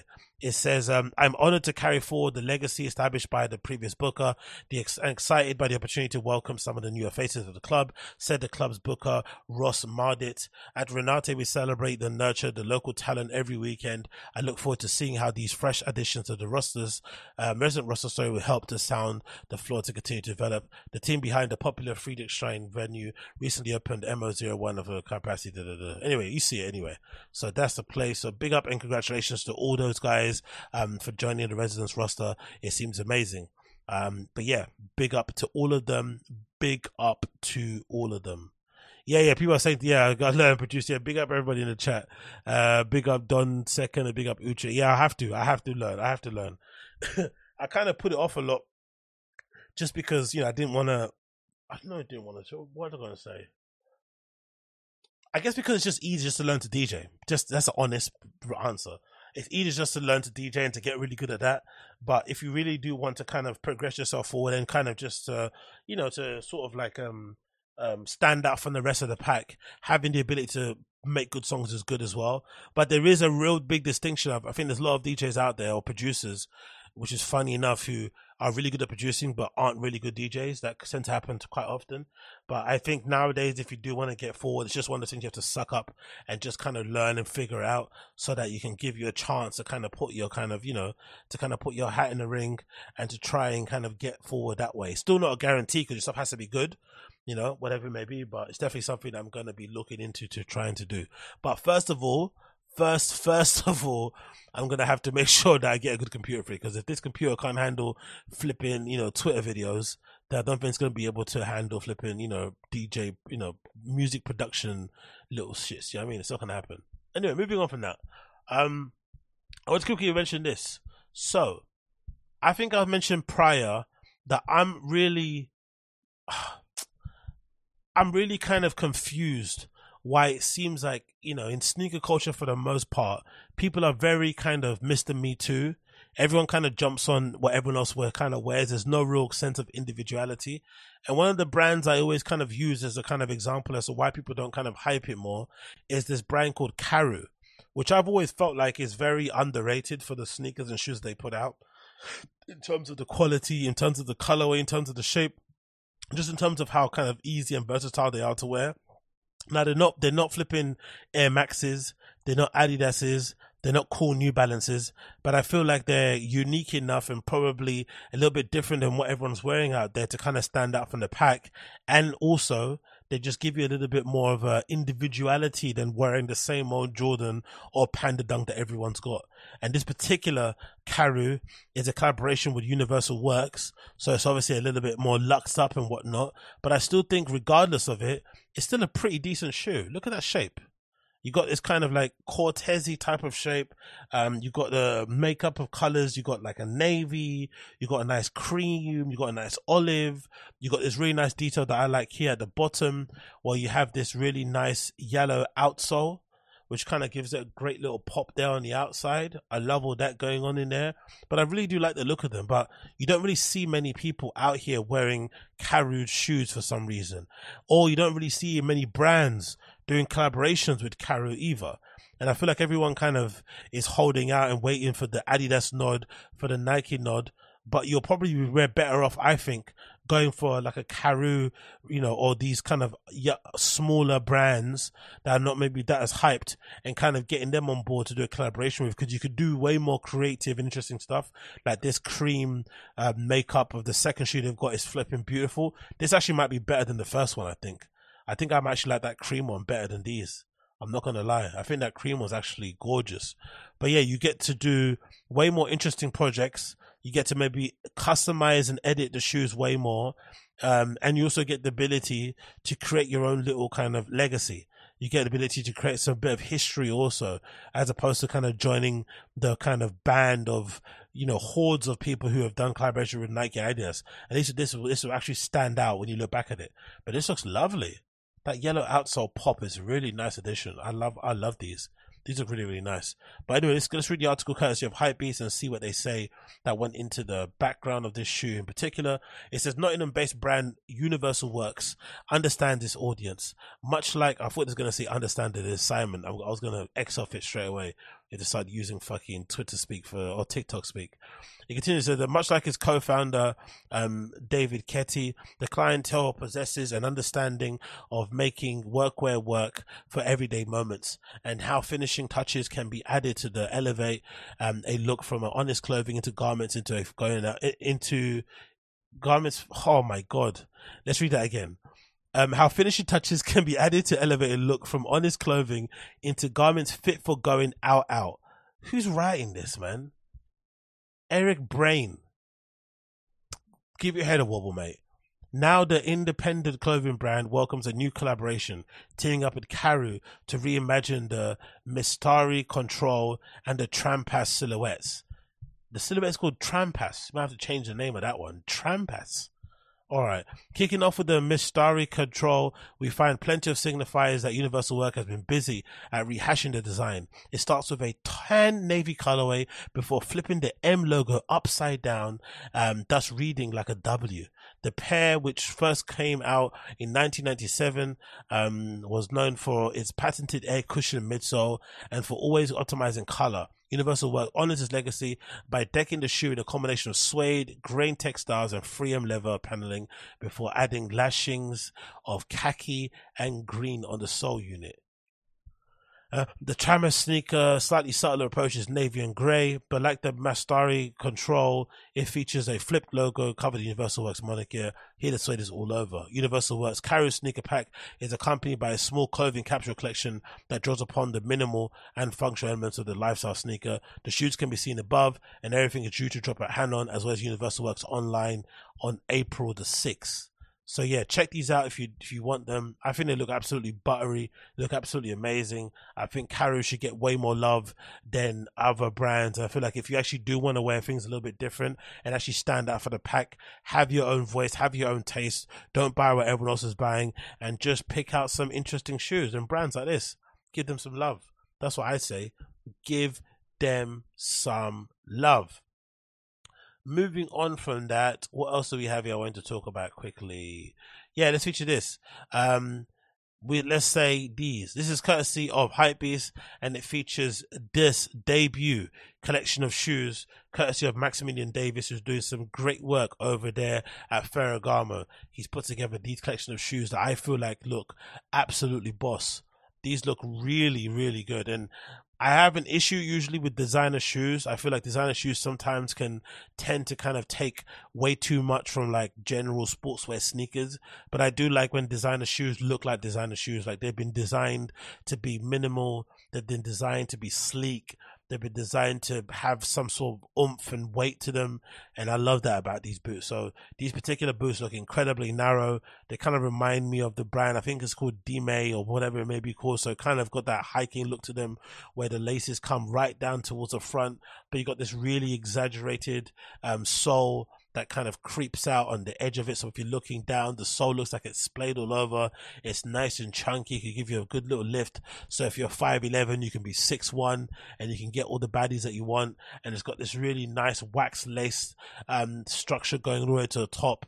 And this really weird kind of, you know, leather flap lace day kind of design. The only thing that I'm not really hyping about and I would be concerned about if you wore it day in, day out is the creases that you may get alongside, along this kind of weird lateral part of the shoe where you kind of have the laces going up towards the kind of, you know, where you're basically the shoe kind of connects to your ankle, your foot connects to your ankle. I feel like this little slit here may be resulting in some creasing if you wear this day in day out. You may get some creases here that may look a bit gnarly, but apart from that, I love the overall design of it. I think it looks absolutely sick. Um, I'm even not that mad at this little lace jewel here. I'm usually hate these little lace jewel things they put, these little kind of, you know, square bits. I usually take those off, but I actually don't mind these and these pair. I think they look really nice. And even the materials as well. I'm not too sure if that's like a stingray type black material there. If that's a suede or a nubuck, but I love, I love this, this sort of like two tone black and navy colorway thing. It's absolutely beautiful. So these look really nice. And then the other model as well with Future Halo, they look even better from the side actually. They look really sleek. Um, maybe not for my fat feet. Maybe my feet are a bit too fat for these, but I would probably try to give them a go. Then you've got the lows of the same type of shoe in this red colorway. Oof, these look absolutely brilliant. These kind of look like, you know, Congolese uncle shoes, but I do like those about it. Yeah, I mean, that's, that's what I do like about it. They kind of give me Congolese uncle, you know, that likes to wear Yohji Yamamoto in Comme des Garçons, but I actually do think they look really nice. Whatever this material is on the outside, this looks beautiful. I'm not too bad at that material. I'm not gonna lie. That kind of um, stingray type material. Not sure if it's grip tapey. That looks really cool, and I like how thick that sole is. So yeah, these are definitely a win. And the lows also come in this kind of cream sale kind of colorway also. Let's read a bit about the copy here. Courtesy of Hypebeast said London College of Fashion and Fashion East alumni Maximilian Davis um, has well and truly reshaped the near 100 year old luxury brand Ferragamo. His vision is underpinned by British nuances, um, um, nuance, nuances. texture touches, giving the luxe tactile edge. Exploring this is the house's new footwear style, introducing free combat boots. Comprising of low and high silhouettes, the new combat boot arrives in utilitarian hues of white, black, flame red, black, um, as well as a high top in black. Either way, you get a Davis pin design cut with angular dimensions crafted in highly hairy suede. Okay, that's what it is. It's hairy suede. I thought this was kind of like a stingray grip tapey type material. It's just hairy suede. All right, cool. Hairy suede. Um, ba ba ba ba ba. What's it? Likewise, what I'm reading here. Yeah, so you get hairy suede, a rough rubber bumper running around the lower perimeter of each pair. Rubberized leather has been added um, to the pull tabs of the rear, while rope laces and a square toe and an ultra light, rugged rubber sole unit has also been added. Likewise, a silver toned metal lace loop is there too. When these going to be available? Um, they're available now globally. Let's see how much they are. I'm going to say, just guessing, these Ferragamo boots are maybe, let's go for the high tops. I'm saying the high tops are like a thousand. That's or no, let, yeah, let's say a thousand. I'm gonna say a thousand. Let's double check the site and see what they're saying. But I have a feeling it's gonna be a thousand. Maybe I'm wrong, but let's see if this is true. Men's sneakers, men's shoes. Let's go here. Let's go menu. Oh, let's go men. Let's go shoes. Let's see how much they are. But I've got a feeling that they're gonna be somewhere in the thousands mark. Oh no, it says women here. I want to see the men. Men, give me men's shoes. Let's see. I have a thousand. My guess is a thousand. My guess is gonna be a thousand. Am I right? Am I gonna be wrong? It's loading right now. Let's see it. Come on, baby. Give me some more. Oh, it is 1000. Yeah, I was right. It says here, high combat boot. 1000. Wow, man. Look at look at me. Look at me guessing the prices of things accurately. How you know I've spent way too much money buying this sort of nonsense before in my life. But yeah, the high top boots are 1000. 1105 1105 and then the low top boots are 860 god damn it. Don't you find that funny though in terms of look at the shoe? So you've got a shoe here that's a low combat boot and you've got a square toe sabot which is essentially like a mule. Think of it like a think of it like a chelsea boot that's been cut into a mule. You've got less material here but the shoe is still 765 whereas you got this shoe which feels like it's been it's been it has way more work in terms of construction from the different pieces of material sorry different pieces of material to the dyeing to different sole units and shit. It's, it's fashion clothing or fashion stuff pricing never makes sense to me. The the price the gap should be way higher i feel like. There's less material in this than this than the flipping mule Chelsea boot than there is here, the slipper thing. Yet they're kind of in the same sort of ballpark. Pretty crazy, man. Pretty crazy. Pretty, pretty, pretty crazy. Yeah, Uche, I don't think those stray rat tops are going to come back in. If they do, they'll come back in way late. They take their sweet time with restocking a lot of these brands, and some of these brands actually like having people wait, having people squirm, having people kind of email in and write on comments. When's it coming in? When's it coming in? They like that kind of. They kind of purposely do that, and sometimes they they do it. They kind of purposely don't update you on the restock, let you ask questions because they know they're not going to restock it, just so that you can keep engaging and keeping their name hot it's you know the streetwear and kind of fashion world is very very dirty. People do some dirty things to ensure that their flipping algorithm is still in their favor. I flipping hate it sometimes, but hey, I'm addicted to it. What can we do? Moving on from this, we got some news courtesy of Supreme regarding some really brilliant Dr. Martens that they put together. Some very, very nice ones. It says here Supreme and Dr. Martens has worked on a new version of the Penton Tassel Loafer. The shoe features a hair on hide and smooth leather uppers with engraved logo, metal tassel rings, and an airwear cushion soles. Made exclusive for Supreme, the shoe will be offered in three colorways available on April 6th. And I legitimately think this might be one of their best Dr. Martens collaborations ever. These look absolutely sexy. And I have to say, having worked at Dr. Martens for a long time and having worn a lot of their shoes, the only thing that's scaring me about these is that these are very uncomfortable. Dr. Martens, for me anyway, in particular, they take so long to break in. They're not the most forgiving shoes to wear. I can tell you that for much sure. So they may look appealing, especially in this turquoise color with this amazing gold little tassels on them, but they absolutely make my feet bleed. And back in the day when I used to work for Dr. Martens, you'd get two pairs of Dr. Martens for free every season. And usually I'd have to give them away because I could only wear one pair because the pair I could wear were the ones I broke in. To wear a brand new pair, you were basically committed to having your feet bleed. So it was never a kind of good idea to do. Oh, these this kind of a cow cow print type of flipping uh, colorway is so buff. Oh my god, this looks absolutely lovely. These look so beautiful. That little gold hit on the tassel, gorgeous. With the white socks, this is it's a little bit hipstery with the white socks because again, whenever I see people with white socks and shoes, it kind of makes me think of the type of dudes and gals who roll up their own cigarettes, um, the kind of people that go to bars and sneak out with the drinks under their jackets um, the kind of people who are always asking, "Where's the bag?" You know that kind of person. That's what I think of wears white socks with their shoes. But they do look pretty sick here. I'm not gonna lie. I'm not even gonna pretend like that's not true. Oh, this cowhide colorway, this cow print, this these flipping Doja Cat moves look so good. These are so sexy. Oh my god, these are nice. Mamma mia, these look absolutely gorgeous.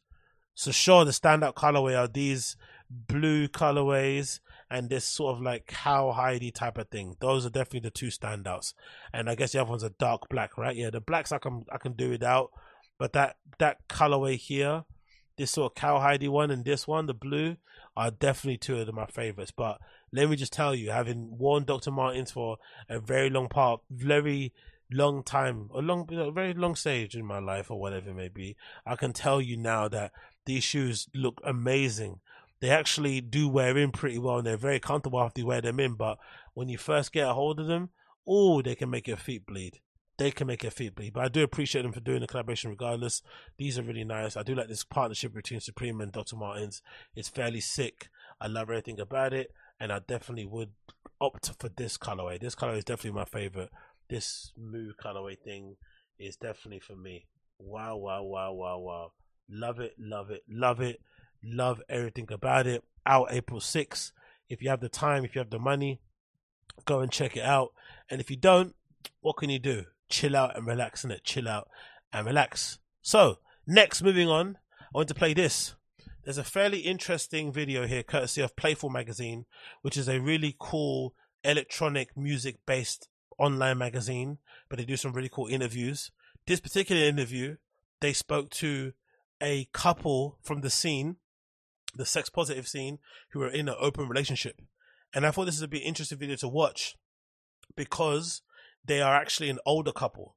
Because I feel like the people within my kind of community or my kind of loosely associated friends in the scene that are in like polyamorous relationships, they're all really young.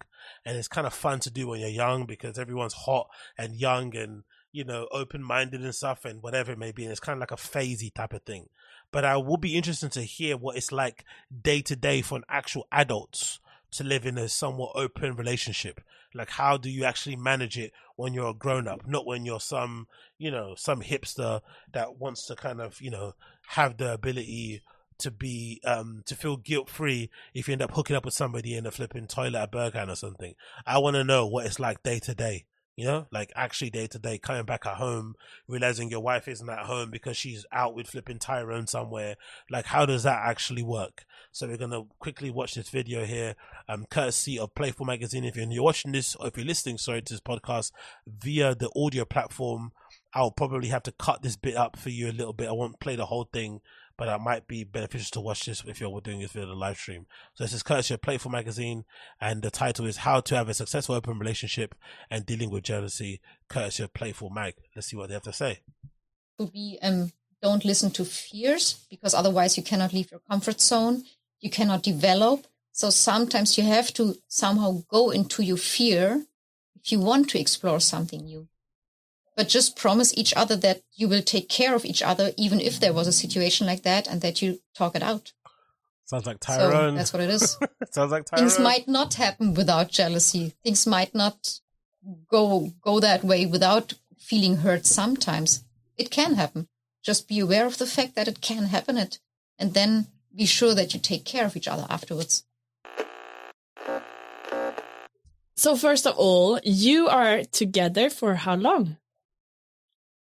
More than 12 years? 12 years. Oh yeah. So that's why you think we are babies. Yes, really. You are exactly yeah 12 years a long time Yeah. Yeah. And before that you were both living in monogamous relationships? yes 12 years sucking and fucking. You gotta love it.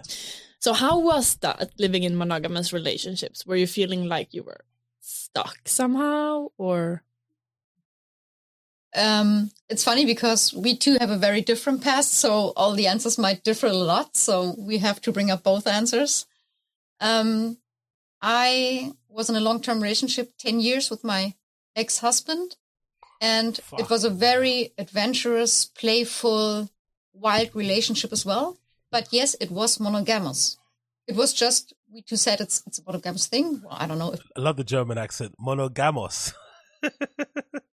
it sounds like some sort of sex act, is it? Monogamos. I love the German accent. we talked about it. It was just very normal for me back then to have a monogamous relationship, but I didn't miss anything because it was talking about the sexual life I had with him. It was everything was like really cool. So I didn't miss anything. I didn't have the feeling that I needed other men in my life. So that is my past about having a monogamous relationship. Yeah, well, by me it was, um, I, I, was missing the adventure. Um, not only the adventure with, with other women, but uh, the adventure with with uh, doing new things, with uh, with with learning new things, with with experiences, with new experiences. That is uh, that I was missing, and um, I I couldn't name it. I, I, I couldn't say really it in words uh, that that I was missing something, but that was a, a feel inside, and and uh, as I had a ch- chance to to to make the new experiences with a with a friend of mine, um, and and I, I I got out and and so on, and and I learned a lot of new things. Then I I felt that I was that that are the things I I, I have I had missed. Uh, your friend was living in an open relationship? No, or- not really an open relationship. Uh, that that was a word. Uh, I, I think I didn't know it because I also were there very conservative uh, on a con- Really? conservative way. Yes, really. You were? And yes, I were. Yes, um, and um, I was, and I I was. Uh, it was a long time relationship, nineteen years. Maybe uh, we we know each other, and so it was a long time. We we, we got together, and everything was so no- normal. It was everything um, a routine. Yeah, every So- day was like the same as the day Yeah. before. and um, then I met uh, uh, another man, and and uh, the man came from Hamburg, and um, he showed me what uh, I could experience in Berlin. And He took um, you on we- a- he he showed me to to some clubs in Berlin, and he showed me new restaurants. He showed showed me That's really adventurous. That's what I want to hear. This is the real shit. Because people always talk about open relationships, especially guys, and it's always just an excuse to just smash loads of girls. No, I want the open relationships where it's open for real on both sides. So you're hooking up with dudes, your partner's hooking up with women, and it's going all over the place. Because one thing I know for sure, having been around certain people in certain spaces, the most forward thinking, the most open minded women are still, some of them, really uncomfortable with the idea of their partner, especially if they're male, being actually bi. A lot of straight girls don't like it. They don't like to say it. They love like, oh, I got the gay, the gay best friend. They love having that, but they're not really comfortable with their boyfriend having a history or having a past with flipping, you know, with other flipping uh, men. They don't like it at all. So I do like this example because I think this is a better example of like what actually being in a open relationship, polyamorous swinger relationship what actually should be about.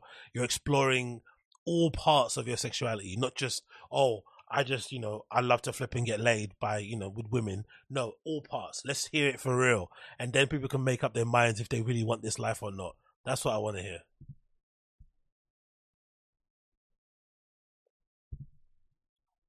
the tacheles and, and, and something like this and, and, and we we walked together to the to the to the night from Berlin and, I I saw so much interesting things and and uh, I I decided to to be more open to not to be so conservative to be more open there the clubs were illegal and and uh, um, but it was well it was adventure and uh, that was the reason that that um, well, my my wife and and me uh, we were uh, lived out of out of the way. So Wow. we Dubai- They're married. Ah, you drifted apart, so that's how it ended.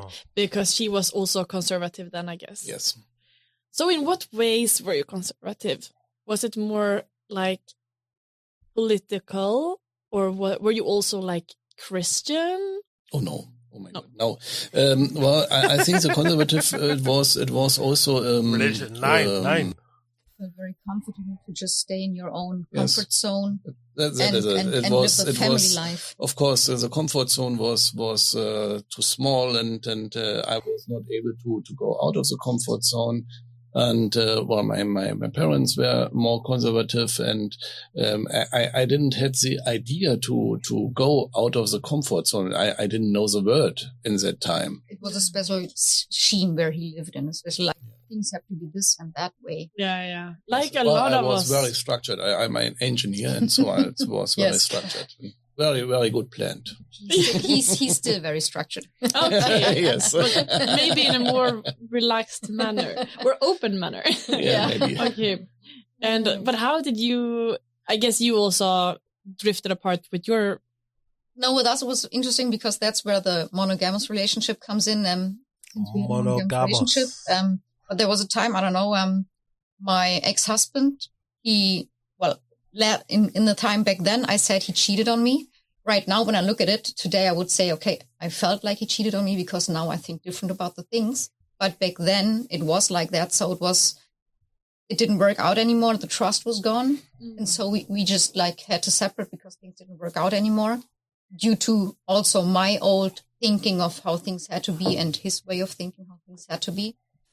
And so that was when I really, I had like then different relationships and times where I didn't, where I was not in a relationship. And so I, I mean, I was like always like sexually kind of like wild. So I had a lot of time to express myself, to, explore Berlin and have like short term things, affairs, like longer relationships again. So that's when the lifestyle formed a bit. Ah, okay. So before you were also you were also wild sexually, but only with your partner, I guess. more Yeah. so. yeah. You didn't explore sex clubs, or you didn't explore. No, we didn't do that. Not at all. Hmm. Right. And then how did you guys meet? Oh, later. a lot later. but it was very funny because when we met, it wasn't sexual at all. Not at all. We met in Tarifa, which is like south of Spain. And we went there, both of us went there for Spanish classes. I was there with my, I, I have a, I have a son and he had a daughter. Um, so we went there with our kids and friends and we two met in the Spanish class. Freaky. The only German people, I think, or at least from The only Berlin. Berlin people, Berlin yeah. people. So that's how we met. So it was like how totally destiny. neutral. Yeah. yeah. but back then it wasn't like he's attractive or she's attractive. As well, for me, it wasn't like that. So it was just uh, we met, and uh, I don't know. One one evening he wanted to go out for for like salsa and dance, and I was like, okay, come on, give me your daughter. I'll take your daughter. We're going to a bar, and we take the kids. Doesn't matter. so that's how we connected, like totally. Yeah, on a neutral basis. it wasn't sexual at all. so when did it get Really? sexual? Well, yes, uh, some months later. Yeah. Well, I saw I saw your tattoo from your from your neck on the internet. On the And that- internet. Yeah, well, on Facebook. maybe. Ah, yeah. That Maybe was- stalker. was- yeah, well, maybe. and then then it, it uh, then then then my mindset changed about her and Yo, this nigga is fucking horny. He got turned on by a neck tattoo. Not even like a tramp stamp above the flipping ass crack or something. Or like a little tattoo he saw on like, you know, where her flipping, you know, her leg meets her crotch or something, right? That kind of area. You know, those kind of like, you know, 40 tattoos that girls get or like a bum tattoo or even like a foot one. No, he got horny from a neck tattoo on the back of her neck. He saw some star or some moon or some, you know, whatever else on there and he got turned on by that. That's real horny. That's why that's why I think also a lot of this polyamorous open relationship stuff, it probably does work with people who are legitimately legitimately horny, like actually have a really high sex drive. That's how it can make sense. Because if you're somebody who just, you know, for instance, if you're like, um, how can I explain it? If you're just somebody that lets you just hook up with people randomly, I don't necessarily think that's the same thing as being in an open relationship, or I don't think that's what you need. I feel like this is for this is for people who actually want to explore, you know, that kind of life. They want to go to sex parties. They want to go, you know, because I, I thought they met in flipping. When she said Spain, I thought they went to some sort of like sexual retreat or something over there. Because I know in Spain they can get a bit freaky, especially parts of the south and shit in these kind of weird little quiet towns. That would make more sense. So I do like how they kind of going about it. But God Almighty, that's real level horny. This man is horny for real. Love it. And um, I thought, oh, it could be interesting because I hadn't a girl with a tattoo before. I was conservative. so my tattoo And- made it happen. He was conservative. Get it? and um, as I I- as I made some some changes my personality, maybe I, I can talk about later. Um, and so, well, I, I thought it would be the, a good idea to to meet her again. And um, well, I connected with her with you know something like this, and and we we met each other at a at a bar in the evening, We went to a cocktail bar. a cocktail bar, and then What did uh, you think when he wrote an email? Did you think this is a date, or did you just think were like, looking oh, at me from a cocktail bar, and I need you. Dun, dun. What, what's that song? Co- From a cocktail. what- Is that fucking? Don't don't you want me? Oh, does that song go? But yeah, I, I just heard cocktail bar. I'm sure there's a song that says cocktail bar. Let me see if I can get the lyrics. What what song is that? Cocktail bar. Cocktail bar song lyrics. I've got it in my head. I can't think of what is it. That's it. Don't you want me? That's it. Human League. I knew it. I knew it was a song. Human League. Um, where is it here? Um, you were look, you were, you were working as a waitress in a cocktail bar when I met you.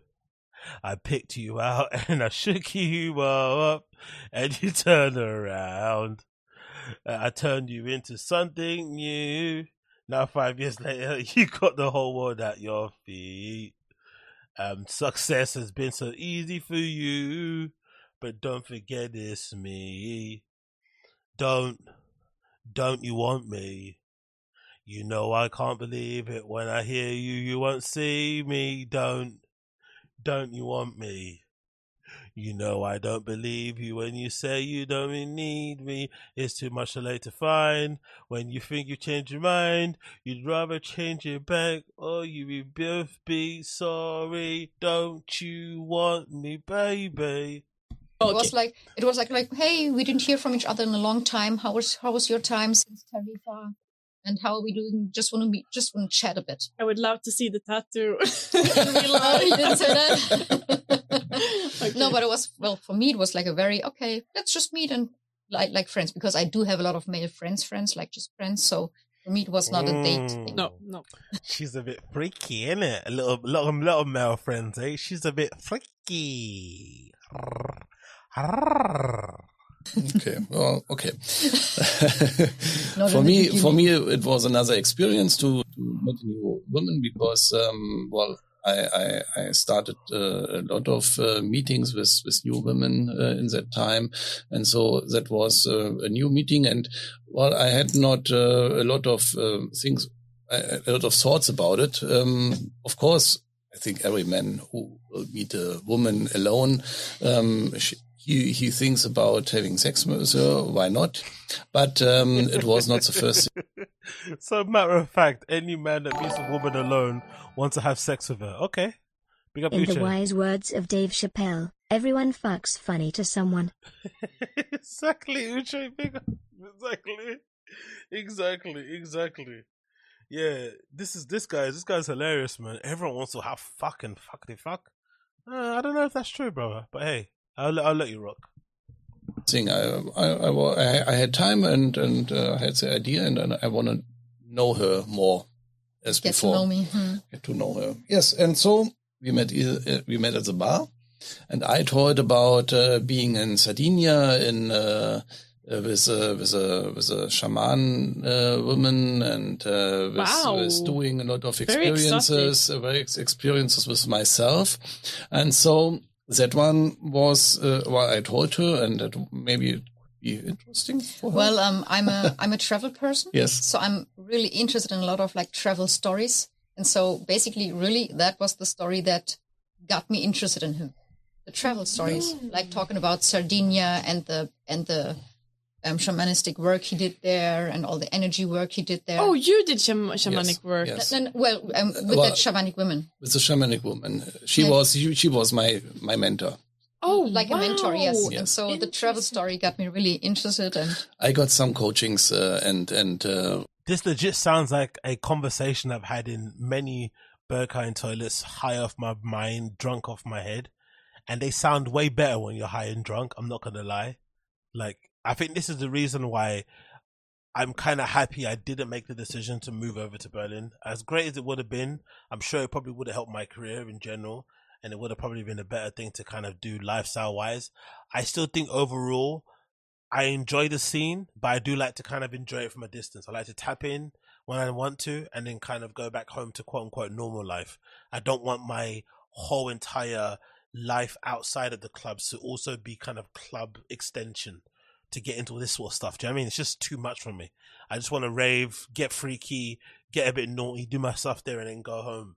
Do you know what I mean? I kind of don't want it to continue into this and doing shamanic work. It's like, this is some next shit. well, one of uh, uh, one of these coaches uh, were um, which which, which was with her. I, I got to to Sardinia to to make that energy work. It was great. It was a really a great experience for me. And uh, well, I had some other coaches, and and so um, it, it it formed together. Uche, Uche's too much. The lady interviewing them looks like she has an extensive vibrator collection she cancels dates for. oh, shamanic. Oh, oh. Yeah, yeah, she's she's very excitable to be fair. Bless her, man. uh, to be to me more free in that possibility and and I I maybe it was one of the one of my mindset was I couldn't lose anything with her. You have nothing If- to lose. Yeah. I had nothing to lose, because and he so didn't have anything with me, so he had nothing to lose. So it's just worth a try. and so I was free, and and I did a lot of uh, crazy stuff, and I told a lot of crazy stuff, and uh, I visited um, uh, Insomnia uh, some days ago with a friend of mine. It- just to input Insomnia is a Berlin-based sex club also. Yes, and and uh, it was my first and second time I got with my with my uh, well with a with a friend of mine, and he um, uh, he was uh, polyamorous and and uh, he lived in a very very open relationship or with affairs or something like this, and was interesting man for me to learn from him. And um, well, How did you learn exactly? Please tell us more, sir. How did you learn from this man? What did he show you about affairs and how to concoct them? Well, he he took me uh, with with him uh, to in, in in insomnia, and I told her that I was first time and second time in insomnia, and I told her about my experiences. Uh, the first time and the second time because it was really new for me. Yeah. Um, and you were there with I really want to go insomnia now. So insomnia sounds flipping fun. But that's one thing also I've never been interested in the slightest. We've got quite a few of them here in the UK. We had this really popular one called Crossbreed in the UK that was really popular, the sex club uh, or the sex party series. The funny thing about Crossbreed is that one of the founders unfortunately got rumbled for being an abuser and being toxic and a bully and shit. And they basically had to close down the whole party because people that were working for it weren't comfortable. I don't know, loads of drama. But the funny thing about that guy is that I bumped into the founder of Crossbreed, one of the biggest sort of like sex positive parties here in the UK. And I bumped into him randomly at the Berghain in Berlin. And when I bumped into him, I kind of said, went over and said hi, which I usually do, and I shouldn't do it because seeing people are really up their own ass. They're really, really, really up their own ass, and they're really, really flipping um, um, egotistical and have a weird attitude. So you really shouldn't say hi to them because sometimes meeting these people can make you not like them because they're horrible attitude. But I did it anyway, and we had a good conversation. It went pretty well. And then at the same time, we're having a conversation. Some drunk girl, some girl that was, I thought drunk, but she actually high off GHB was also near us. And then we started to kind of trying to help her. And then I remember she was acting crazy and kind of about to fall on the floor. And then I reached over to go and hold her to, to make sure she's okay. And then that guy who I was talking to, the founder of Crossbreed was like, he kind of scolded me like, no, don't touch her. No touching. Just find out how she is. Ask her questions and shit. But the way he said it, he was like trying to scold me like as if I was trying to abuse the girl or something when she was literally falling on the floor. And I was like, how dare you try and like posture and try and like, you know, call me out to be some sort of monster, like in this sort of film where we just had a conversation trying to like, you know, make yourself look like you're better than me or whatever, whatever it may be. Just a, it was just a kind of a put down. So I took that, you know, it was kind of a, you know, pissed me off a little bit, but I sucked it up. Then we ended up helping the girl, took her downstairs, gave her some water and stuff, and I kind of forgot about it. And it was funny some months later, then the story goes viral on social media that this same guy who founded Crossbreed is being accused by people from his own community. Some people have been alleging the guy from Crossbreed was faking being non-binary or was faking being bi or something. I don't know, something along those kind of. It was fucking hilarious that he was all using as a cover to fucking hook up with girls. He was pretending to be like gay and shit, and then using it to fuck girls. Allegedly, that's what people are saying. But I just find it funny that the guy that was scolding me for putting my hand on a girl's shoulder as she was falling was a guy that was being flipping called and a monster by his own community. So if that guy ever watches this, go fuck yourself, you fucking cunt. But anyway, let's go quickly in the comments here. One person said, Have you seen this new Kanye cartoon Necro Forensic Pathology official video Kanye this? No, I haven't seen that. Add it to the list though. Sounds funny.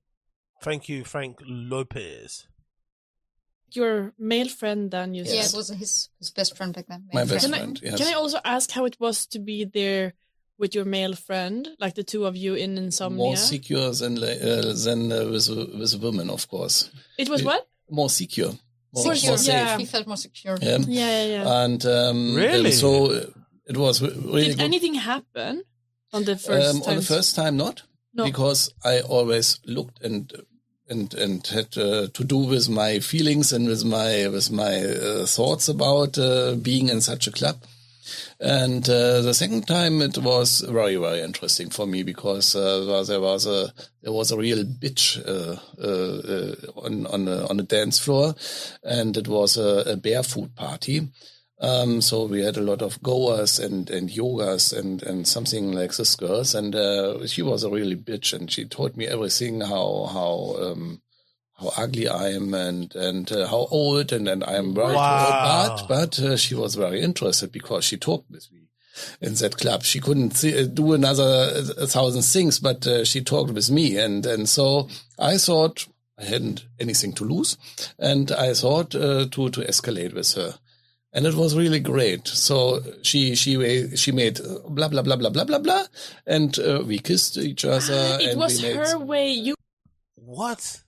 So this woman was a bitch to him the second time, called him ugly, said he's old, said he's expired, called him a granddad, told him to get his Zimmer frame and scoot back to his flipping apartment in Prenzlauer Berg. But then later on, she got down on, on her knees and gave him some sloppy toppy. Crazy. It's also interesting to hear that he said he felt comfortable in a sex club with another guy. He felt more secure. Because if, if you something that's why probably it's good not to read too much online. Because when I read online, there's certain you know forums and Reddits that exist that talk about these sex parties and clubs in Berlin, and a lot of people there complain about straight guys like myself going there. They hate single straight guys or groups of straight guys because I guess you know straight guys can't handle you know getting turned on and you know dribbling and shit and maybe getting a bit too handsy with people that they're not get handsy to but they just hate the energy, I'm assuming, of just cis gendered males and shit. But it's funny that he's saying that he felt comfortable of going with another dude. So I wonder, are people online making much of a fuss about nothing? It doesn't matter who goes, just don't be a creep when you go, straight or not, guy or not, doesn't really matter. Or is it a particular type of guy they're comfortable with? So maybe if I go in there, Mr. Big Black Man, right? Strapping my little my little, you know, my little flute to the side of my leg, maybe I might get a little bit of trouble. You know what I mean? Whereas if he goes in with his little flipping recorder, right, he might not get any hassle. Maybe I don't know. I don't know. Maybe it's a racial thing. Maybe it's not. Who knows? You It understood was- it was her way of Yeah. of leading you on. Yes, she but was kind of the later, later, I, Yeah, it was later, like, like, later, like, I like, like understood this, it. Like, like, like this um, shit test. Exactly. Yes, like shit a lot testing. of tips. Nah, she was negging him. She was negging him at a sex party. Imagine going to a sex party and somebody's fucking negging you. I would hate life. Somebody's negging you at a sex party. That should be the one place where people probably put away their, you know, those nonsense things like games and shit and just be real with each other. And somebody's negging you. the shit test. Yeah. And so it was a big training for me.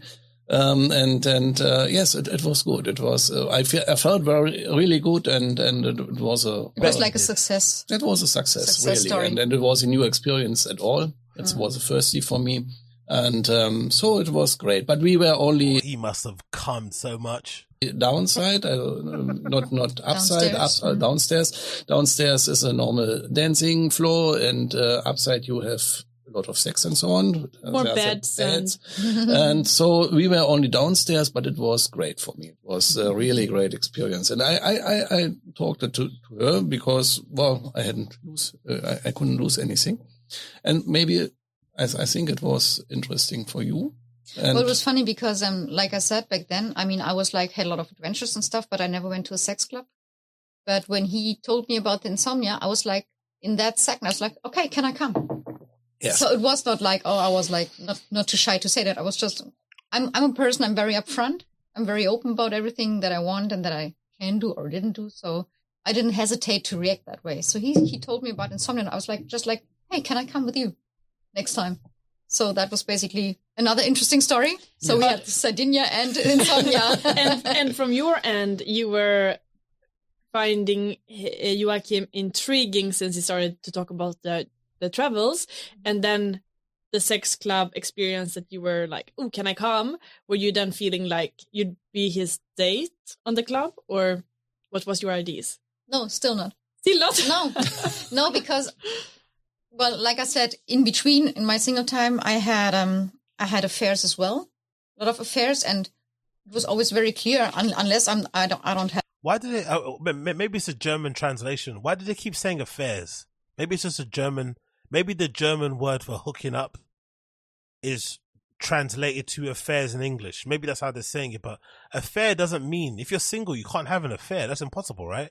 Isn't an affair when you're in a relationship? have like emotions. You can have fun with people, and it's still not a date. And so it wasn't it wasn't emotional between us, not yet. So it was just like, okay, we're exchanging good stories. Maybe we can experience something. It was more like leading into, okay, I have somebody who would take me to insomnia. Why not go for it? So it was more like that. So um, I did not look at it as a date, even not. I mean, it was insomnia date. I don't know how would you call that. Yeah, let's meet for insomnia. Yeah, that's Yeah. the thing. I mean, a lot of people, I think, who Oh yeah, you got a good point, Natasha Ski.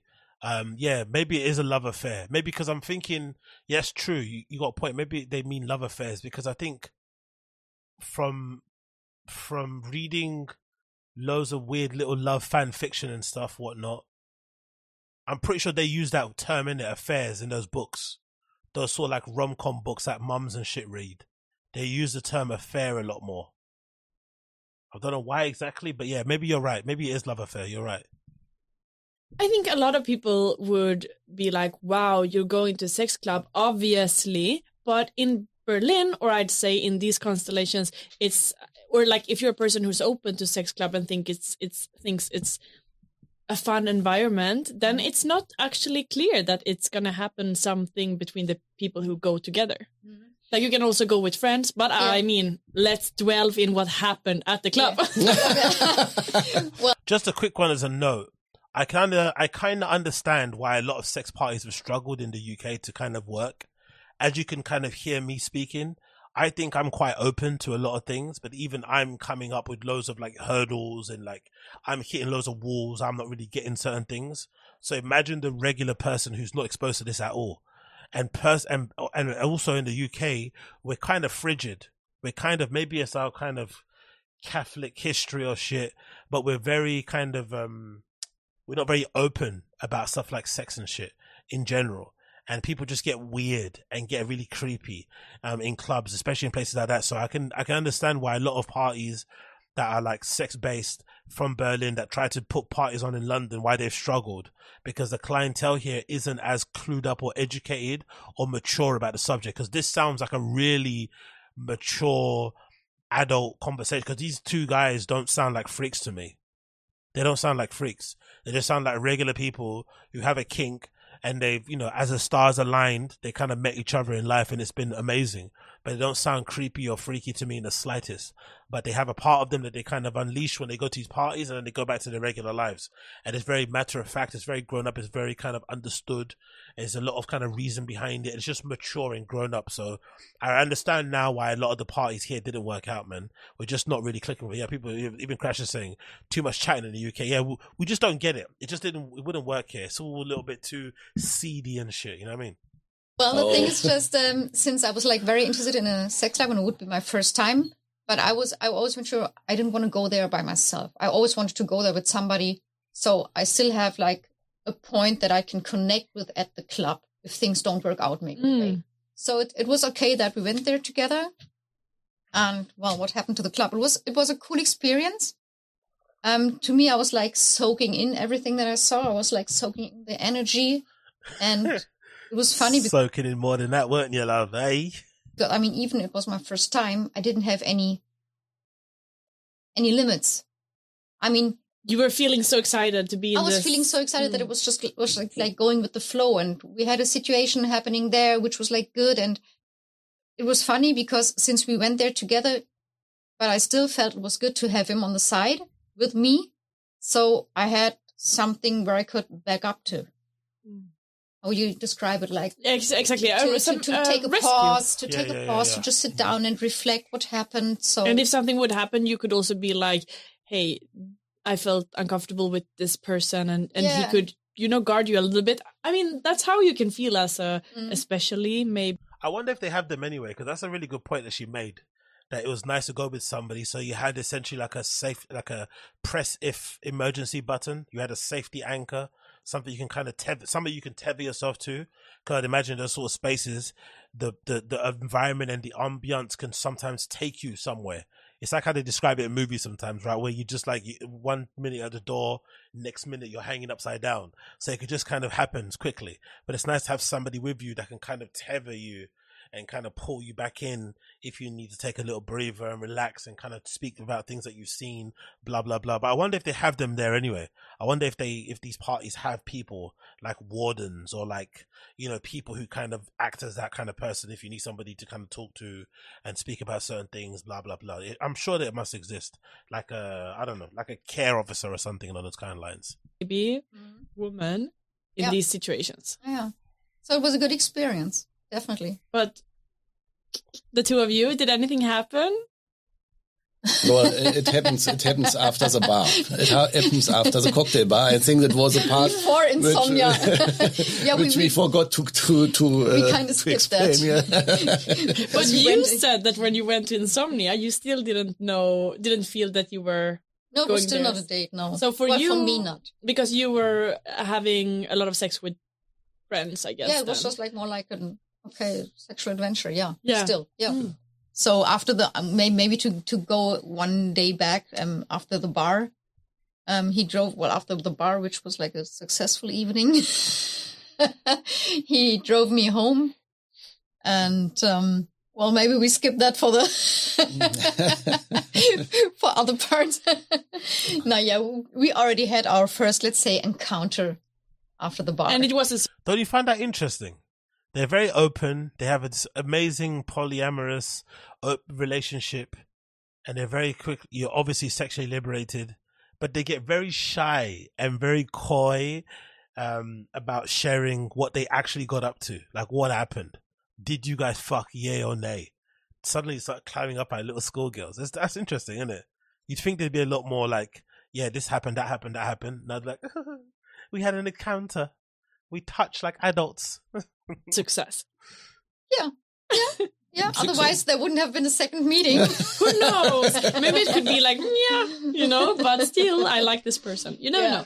know. there was a first encounter. yes, yes, great. Yeah.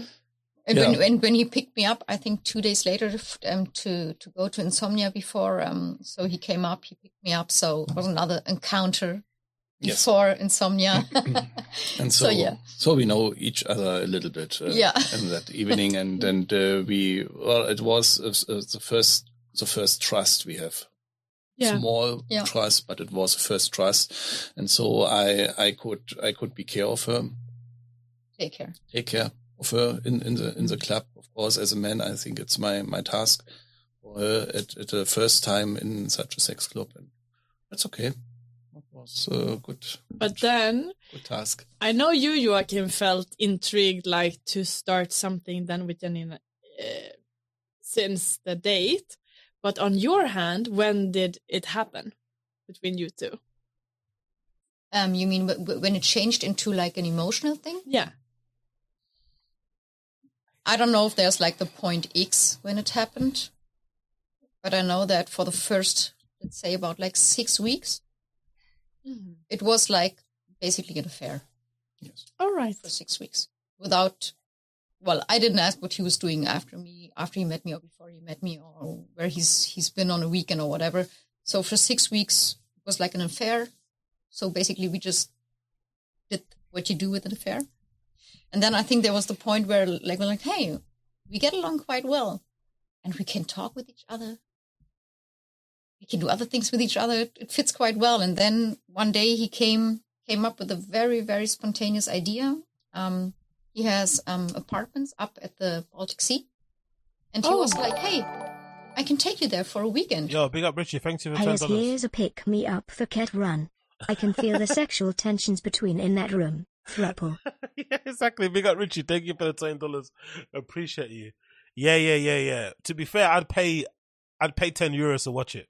Not gonna lie, I'd pay the ten euros to, to watch the after hours. I'm sure they have a Patreon. I'm gonna take, I'm gonna take a tenner from that twenty you sent me and and pay for the Patreon and see what I'll go on for the other side of things. Um, what's Uche saying here? They're not polyamorous. They're just swingers. Really? I thought that. I thought that was. Hold on. Hmm. You've intrigued me here. Um, let's put this in a new window like this. Is it working? Yep. You've intrigued me here, my dear Uche. You've intrigued me. Uh, polyamorous meaning. Isn't that what polyamorous is? Characterized by or involved with the practice of engaging in multiple romantic and typically sexual relationships with the consent of all people involved. So you're in one relationship with one person, but then you're open to having other people come in. That's polyamorous, right? So what's the difference between that and open relationships? Let's find out what that is. Open relationship meaning. A marriage relationship which which both partners agree to each may have sexual relations with others. Same thing, isn't it? No? Isn't that technically the same thing? They, the reality is that a lot of couples are into open relationships. They just have no idea because sneaking around. At least this couple is mature enough. Yeah, of course. No, no, no, no. I don't think I understand what you're saying. I, I agree with you, but I do think this level of honesty and openness is really rare and quite cool to see. I would even go as far as saying this is quite beautiful. Even though it's not for me in the slightest, I do like seeing people who have maybe figured it out. And I also like the fact that they both come from monogamous, or as you say, monogamous relationships before. They were both married to people who they were committed to in some regard. I like that about them. Like they they went down the conventional route. They were freaky in that convention because she said the woman said herself uh, in her marriage she was very sexually liberated and they had a lot of fun with her husband and stuff. But she just felt a bit bored. It was a bit samey. She just wanted a bit more fun. So they lived the regular life, but they also wanted to explore other things. So I do like that about it. It didn't just start strictly from like a freak shit. It went from like, no, I went to I went the conventional route, then I realized conventional route isn't for me, and then they went to explore other things. I kind of like that with, with them, to be completely honest.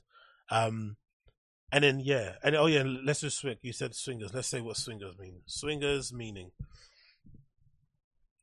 swingers, a lively and fashionable person who goes out a lot to social events, per person engaged in groups. Okay, cool. Yes, th- th- that's what I think of swinging. I do think of social events, right? I remember in the UK we had this thing.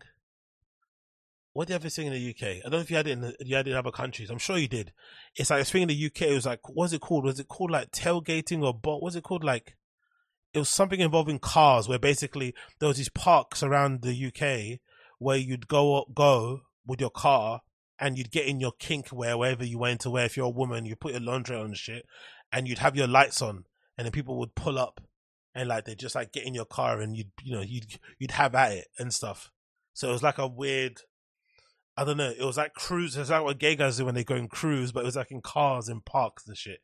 I forgot what the name of it was called, but it was very popular around like the I want to say like the eighties and shit for a reason. Like seventies, eighties was kind of popular a lot. It was a big thing in the UK. I don't sure if it happens anymore. That's it, dogging. That's it. Thank you, thank you. You know it, dogging. Yes, that's the term, dogging. Yeah, it was a big thing in the UK. I don't know why that was a thing, to be honest. Maybe because sex clubs don't exist here, but dogging was super popular in the UK, man. People were super on dogging um yeah turning turning up to like parks and car parks and cars turning your lights on and shit. I don't know i don't know. Weird stuff around it. But yeah let's continue. I was like what? You would take me for a weekend to the baltic sea? And i was like really? Yeah and so that was like after about six weeks that was when we spent like the whole weekend. For the first time we spent a whole weekend together at the baltic sea. Though we didn't see a lot from the outside but Oh, it was great. Yes. yeah, it was great. well, that's our story. Yes, that's Yeah. our story. So maybe that's when it like somehow started switching. And I remember like fo- again four weeks later, he said something like, "Okay, let's go." Like, how do you say Schlittschuhlaufen? Ski, ice, Yeah. Yeah, skiing. I don't know ski. What? Schlittschuhlaufen. I don't know, but it sounds great. Yeah. Okay, we went Schlittschuhlaufen. And he was like, "Okay, let's bring the kids." I was like, "What?" Yeah. richie sharing is caring brother sharing is caring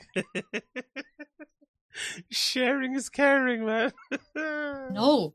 Well, I was like the one saying no because he had a daughter, I had a son. I was like, no, why bring the kids in? This But they not a- already knew each other a little bit. Yeah. No, no, no, it was the But first from- time. And I was was like, no, time. this is not like the family and kids thing. But didn't they meet when you were in language school? Y- Yeah, okay, Yes, they met yeah, yes. there, but that Mm. was like really like Briefly. was All just right. briefly only. So they didn't know that we Had- don't please don't get weird please don't tell me the kids are hooking up with each other now too please don't get too weird please don't get too weird please had like met again. Okay, in okay, okay. I see. No, so that was like when I felt like really, I was like a little bit backing, backing away because I was like, nah, this is not going to be like a kids family thing. No. And he insisted. So, so we did it and it was fun. Like everyone got along. yeah. Yes. Yeah. hold on are they saying their kids hooked up as well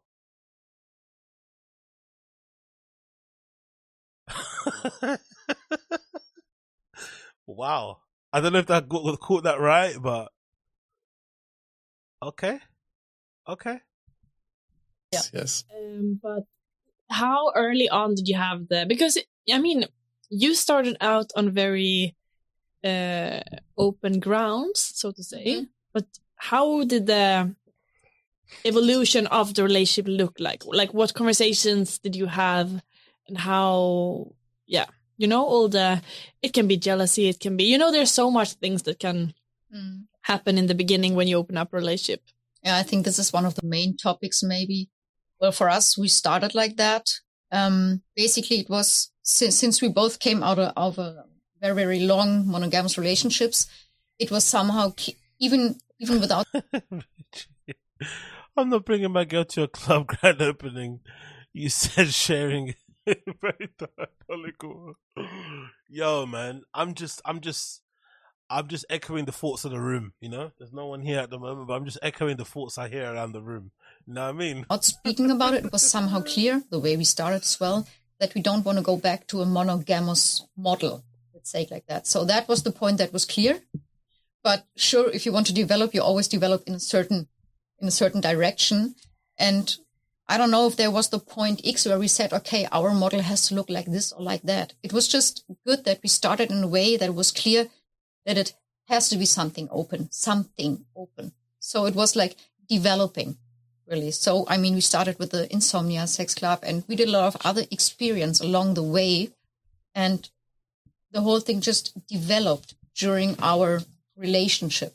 And it changed in between. A lot of things changed in between as what, well. what can you give an example? Um, I mean, we had a very intense beginning, very um, sensual beginning, and there was a lot of trust. So it was easy to open up. Um, but sure, sometimes, you know, how would you say, like, at least from my side, sometimes the old ghosts are haunting you. Yes. So, Mhm. so there are sometimes I had sometimes to deal with topics like jealousy. So Yeah. yes, jealousy for me at least was a big topic, but not in a way where where I would be like, um, okay, we cannot have this model anymore. It was never like that. It was just okay, we have to adjust a bit and we have to change the communication and have we have to look at our body language. Could you could you say some uh, situation like explain further on? That's the one bit that's just like, that's the one bit. That's the one bit where it's just like impossible not to be feeling in it. That's so, that's the one emotion that it feels like it's impossible not to feel. Jealousy. I've heard many people in open relationships say the same thing, like having to navigate around it. Very rarely do you find, I'm sure they exist, two people who've never once felt jealous about the other one hooking up with other people or stuff or whatever, or getting up to other things that you're not aware of. Never once. There's always, there's always exist that hint of jealousy. I wonder why that is. Because you never feel jealous with your friends, right? If you're not, you know, involved relation, you know, sexually with your friends and shit, you never feel jealous with your friends. Even if you're going through a barren spell, you may be feeling like you want some yourself, but you don't feel jealous that they're getting some. You just want, you know, you can't, oh man, I wish it was me. But you never feel jealous that they're getting some. You never want to be with them instead. You just feel like you want that thing for yourself. But when you're in a relationship with somebody, even when you're open relationship, that hint of jealousy always seems to exist. It, you can never get rid of it, no matter how open minded you are. It just is something you have to kind of be cognitive of and kind of manage and kind of work through. And I think it could be tricky because, you know, there's always one person who maybe feels it more than the other person. You have to acknowledge their feelings and shit. It's, it must be a really tricky, tricky, tricky thing to kind of figure out. Yeah, a- I a can situation where it. Um, you for got example, jealous? for me, it was like, um, one time there was something um, developing with a with a woman that I didn't feel comfortable with. So it was a woman. She behaved a bit like really like pushing me away. Oh, And I was that's like, not a good sign. Yeah. That is not a good sign. And I, but at that point, um, he was totally into it. And so I was like, okay, no, I want to give, I want to, to make this pleasure possible for him, you know? So I didn't know how to, at that point, I didn't know how to communicate my, my bedürfnis and my needs. Mm. So at that point, I felt that, okay, it's not, it's, not good for me. It doesn't feel right, but I let it happen. And that was like a point where we had to, later on, we talked about what happened. And so we had to like re, re, um, readjust the communication and the body language and the sign and and how I felt about it. And so, so, like, can I ask, did Joachim then have to show you more affection in front of that person to like set a boundary, like this is my, this will always be my prioritization, or how did that body language, so to say, I think evolve? I think it started uh, before. It started at the first uh, um, visiting together uh, insomnia. Um, there also was a um, situation which was not comfortable for, well, I think, for both of us. And of course, we spoke after the, the club. We spoke about every situation, and we we told each other, um, how do you feel? What, was it great for you, or was it not great? And and and so we we heard from each other, which was good and which was not good. And and um, uh, of course, we told uh, we talked together. How how could I I give you a signal? Um, next time. non-verbal maybe a non-verbal or maybe also a verbal signal. Mm-hmm. But because uh, if I don't hear or if I don't feel the signal, of course, then she has to say stop.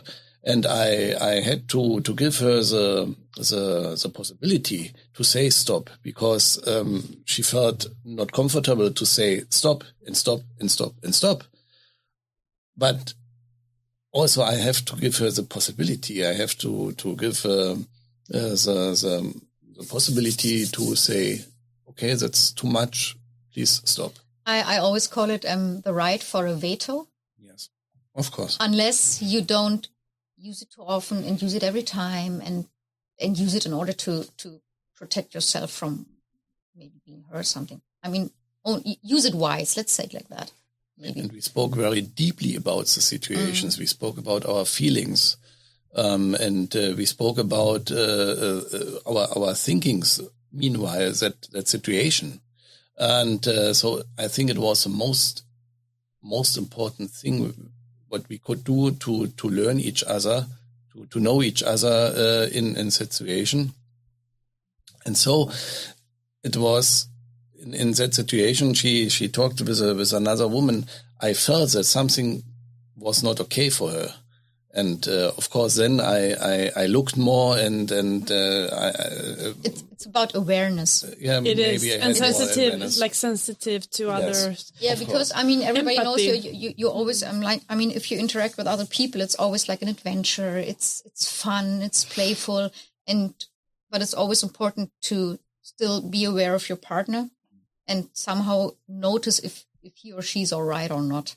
I think that well, in our situation was like that because our first adventures. I mean, everything happened together in a way. but I'm I'm fine with that. I don't mind that to be fair. I quite like them as a couple. Um, again, it's not a lifestyle that I'm in, you know, um, want for myself in any way, shape, or form. But I am fascinated by people who do make it work, and even more fascinated with these people who seem to be adults. Because the people that I seem to encounter who live this sort of lifestyle are usually trendy, hipster, techno type of people who usually are kind of just, you know, exploring their sexuality and having a bit of fun, really. It doesn't necessarily, at the, for me anyway, on the outside looking in, seem to be that serious. Um, I don't see any real long term prospects in it. But then when you do see people who are adults who are having a long term 12 year relationship where they explore these sort of like avenues, it is quite interesting to see how they navigate through them. Um, you know, their perspectives on them, all that sort of stuff is super interesting. I'm not going to lie. I do like kind of hearing that kind of perspective from these people and how they kind of go about doing all these things. And if anything, it's probably a really good advertisement for whatever this club called Insomnia is, which I'm assuming is probably a really commercial kind of swingers club. Because I hear a lot of people within my scene going to Kit Kat and going to Club Verboten, the other one that's in Berlin, and some other few. But let me see what Insomnia is about because I'm intrigued to see what this place is that they keep raving over is like. So, according to Google, it says Insomnia here. What are the opening hours? I'm assuming it's like all day, all day. Let's see what they say here on Google. Mm. Opens at 8 p.m. It says here. Uh, it's uh, located near Tempelhof, which is near the air, the old airport. So it's probably in you know in open air, so you can go in there and have a lot of good fun, and not have to be worried about people coming in and saying stuff to you and whatnot. What are the opening times here? They're until 5 a.m., 3 a.m., 5 a.m. Uh, actually, you know what we should check? Let's see the TripAdvisor. Let's see the some not TripAdvisor. Let's see the um the TripAdvisor. No, I want to see the reviews of people that went there. Let's see the. I want to see what people say. There we go. Google reviews. Let's see Google reviews. It's got 4.2 stars on Google. Let's see how they reviewed it because that could be a good indication of what it's like to go and party at this establishment day in day out. Let's see here. Insomnia Berlin. Let's see this. I went to an AAB party and we enjoyed ourselves a lot. Very clean. Very clean. There's a guy with a mop there every t- every ten minutes. It's like in Berghain. When you go Berghain, usually they, they come in and close the toilets because they get you know they get a little bit messy and they close them. People are like start panicking. Where should I go toilet? You have to clean them right, with a jet wash and shit. Um, very good music, very friendly staff who helped us. Another person, one star, worst place in town, and they don't have any sense of how to treat people and make their rules for entry. I would never recommend anyone to even waste their time on this place. Rules should be fair, but yours are just say no to someone you don't want to enter. Racism, I guess. Oh, okay. So they didn't let this this this um this lad in, and the person said, "Yeah, a response from the owner. Of course, we make our rules for entering the club. Who else would?"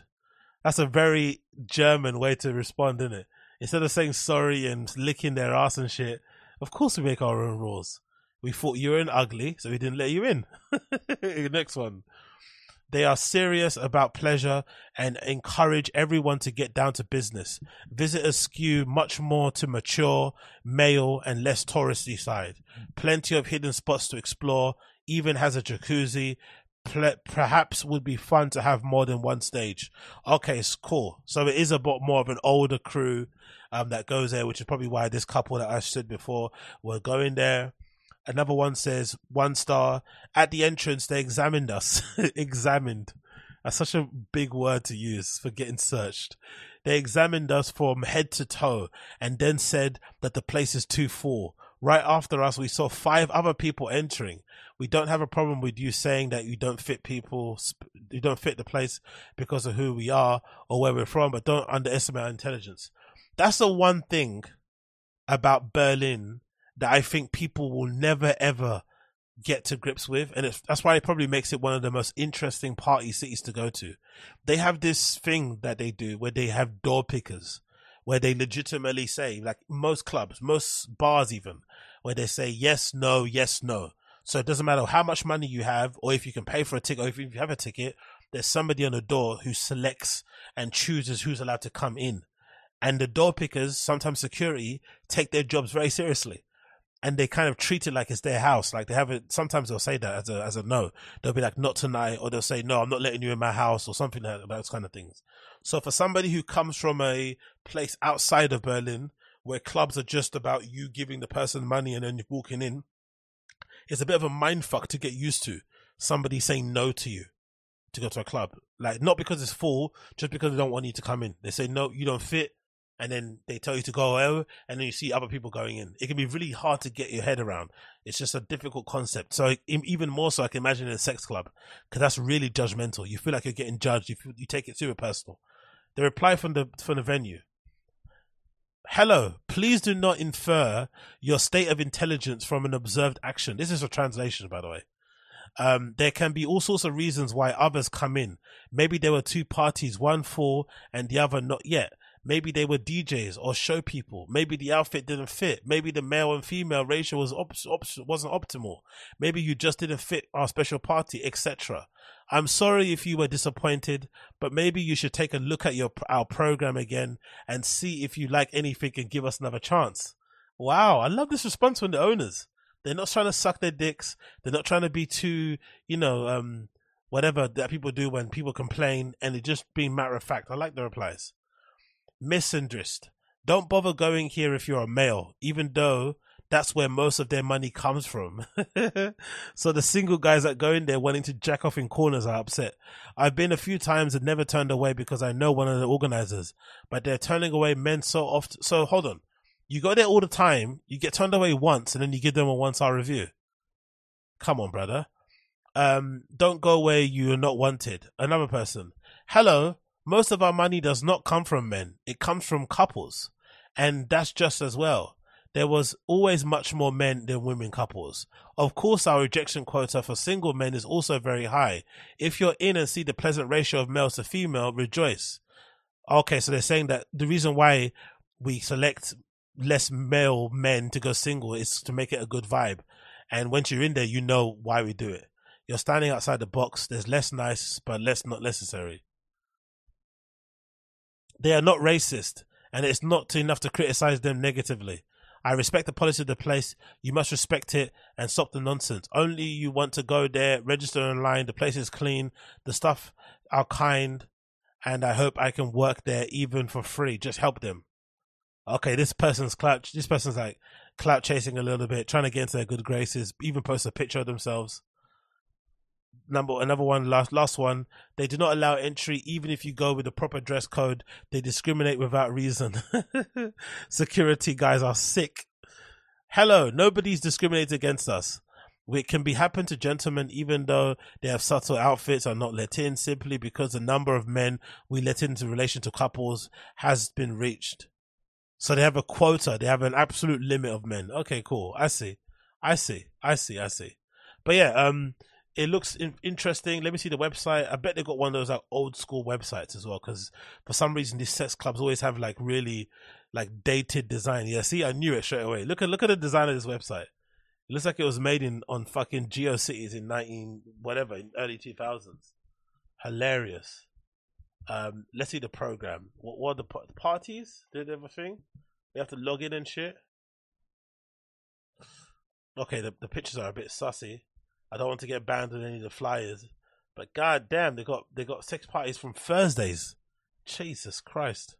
What are some of the parties called? Berlin Playdate, Hilly Spizzles, Young Love, Swinging Sunday, International Sex Affairs.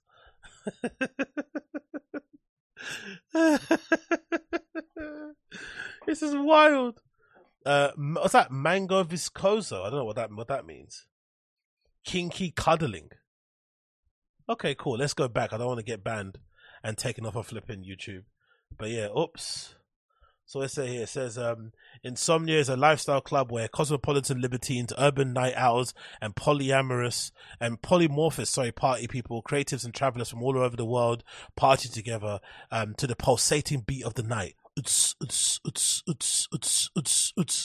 Insomnia is a hedonistic parallel universe with parties that are sex positive, full of casual intimacy and sensuality. International and Berlin DJs punctuate the ecstatic atmosphere with music ranging from techno, electro, house to gothic, swing, tango, classics performers from all over the world enchant with magical shows. Insomnia is a temple for the non-conformist, free-spirited forms of life and love for any inclination whether vanilla, swinger, gender fluid, queer, negretto, bizarro, fetish, we can offer clean, safe sexual escapade in an infrastructure of emancipated women.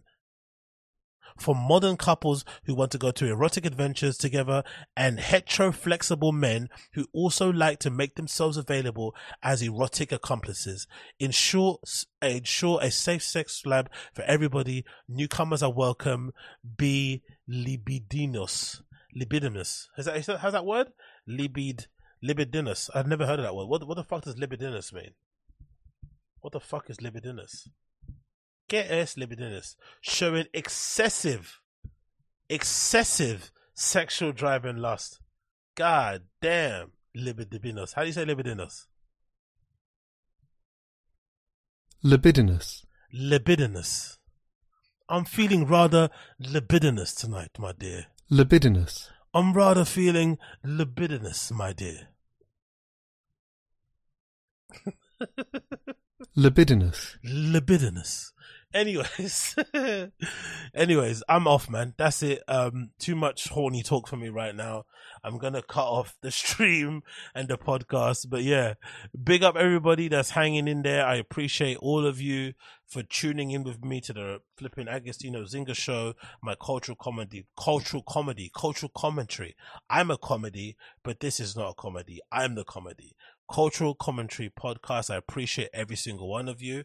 Um, I shall be doing a random show for those of you wondering tomorrow. So if you want to check out the random show, same time tomorrow, I'll be doing a random show, checking up on some bits and bobs. So check, come in for that if you want to see that.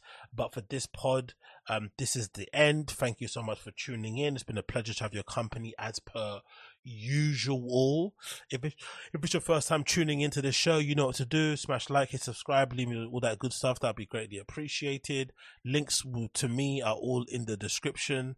You can find my socials and all that, or my website, all that. You can find it on there.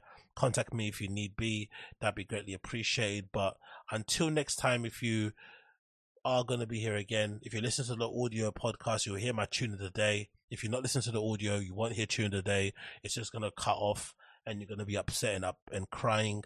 So make sure you subscribe to my audio podcast as well. It's available where all podcasts are, so you can find it on Spotify, you can find it on iTunes, you can find it on Google and all that malarkey. Don't delay, do that call. And also, I'm going to be doing the random show and putting it up on the stream as well. But make sure you subscribe to my podcast if you want to hear the tune of the day. You can find it on there. But thank you so much for coming in and hanging in with me. It's been a pleasure to have your company as per usual. Thank you so much. Appreciate every single one of you for chilling with me. And I'll see you all again very soon. The tune today will be playing for you if you listen to the audio podcast. If you're not, it just go to black. And I'll see you guys again very, very, very soon. Take care, my friends. Be well, everybody. Peace. See you again very soon. Bye.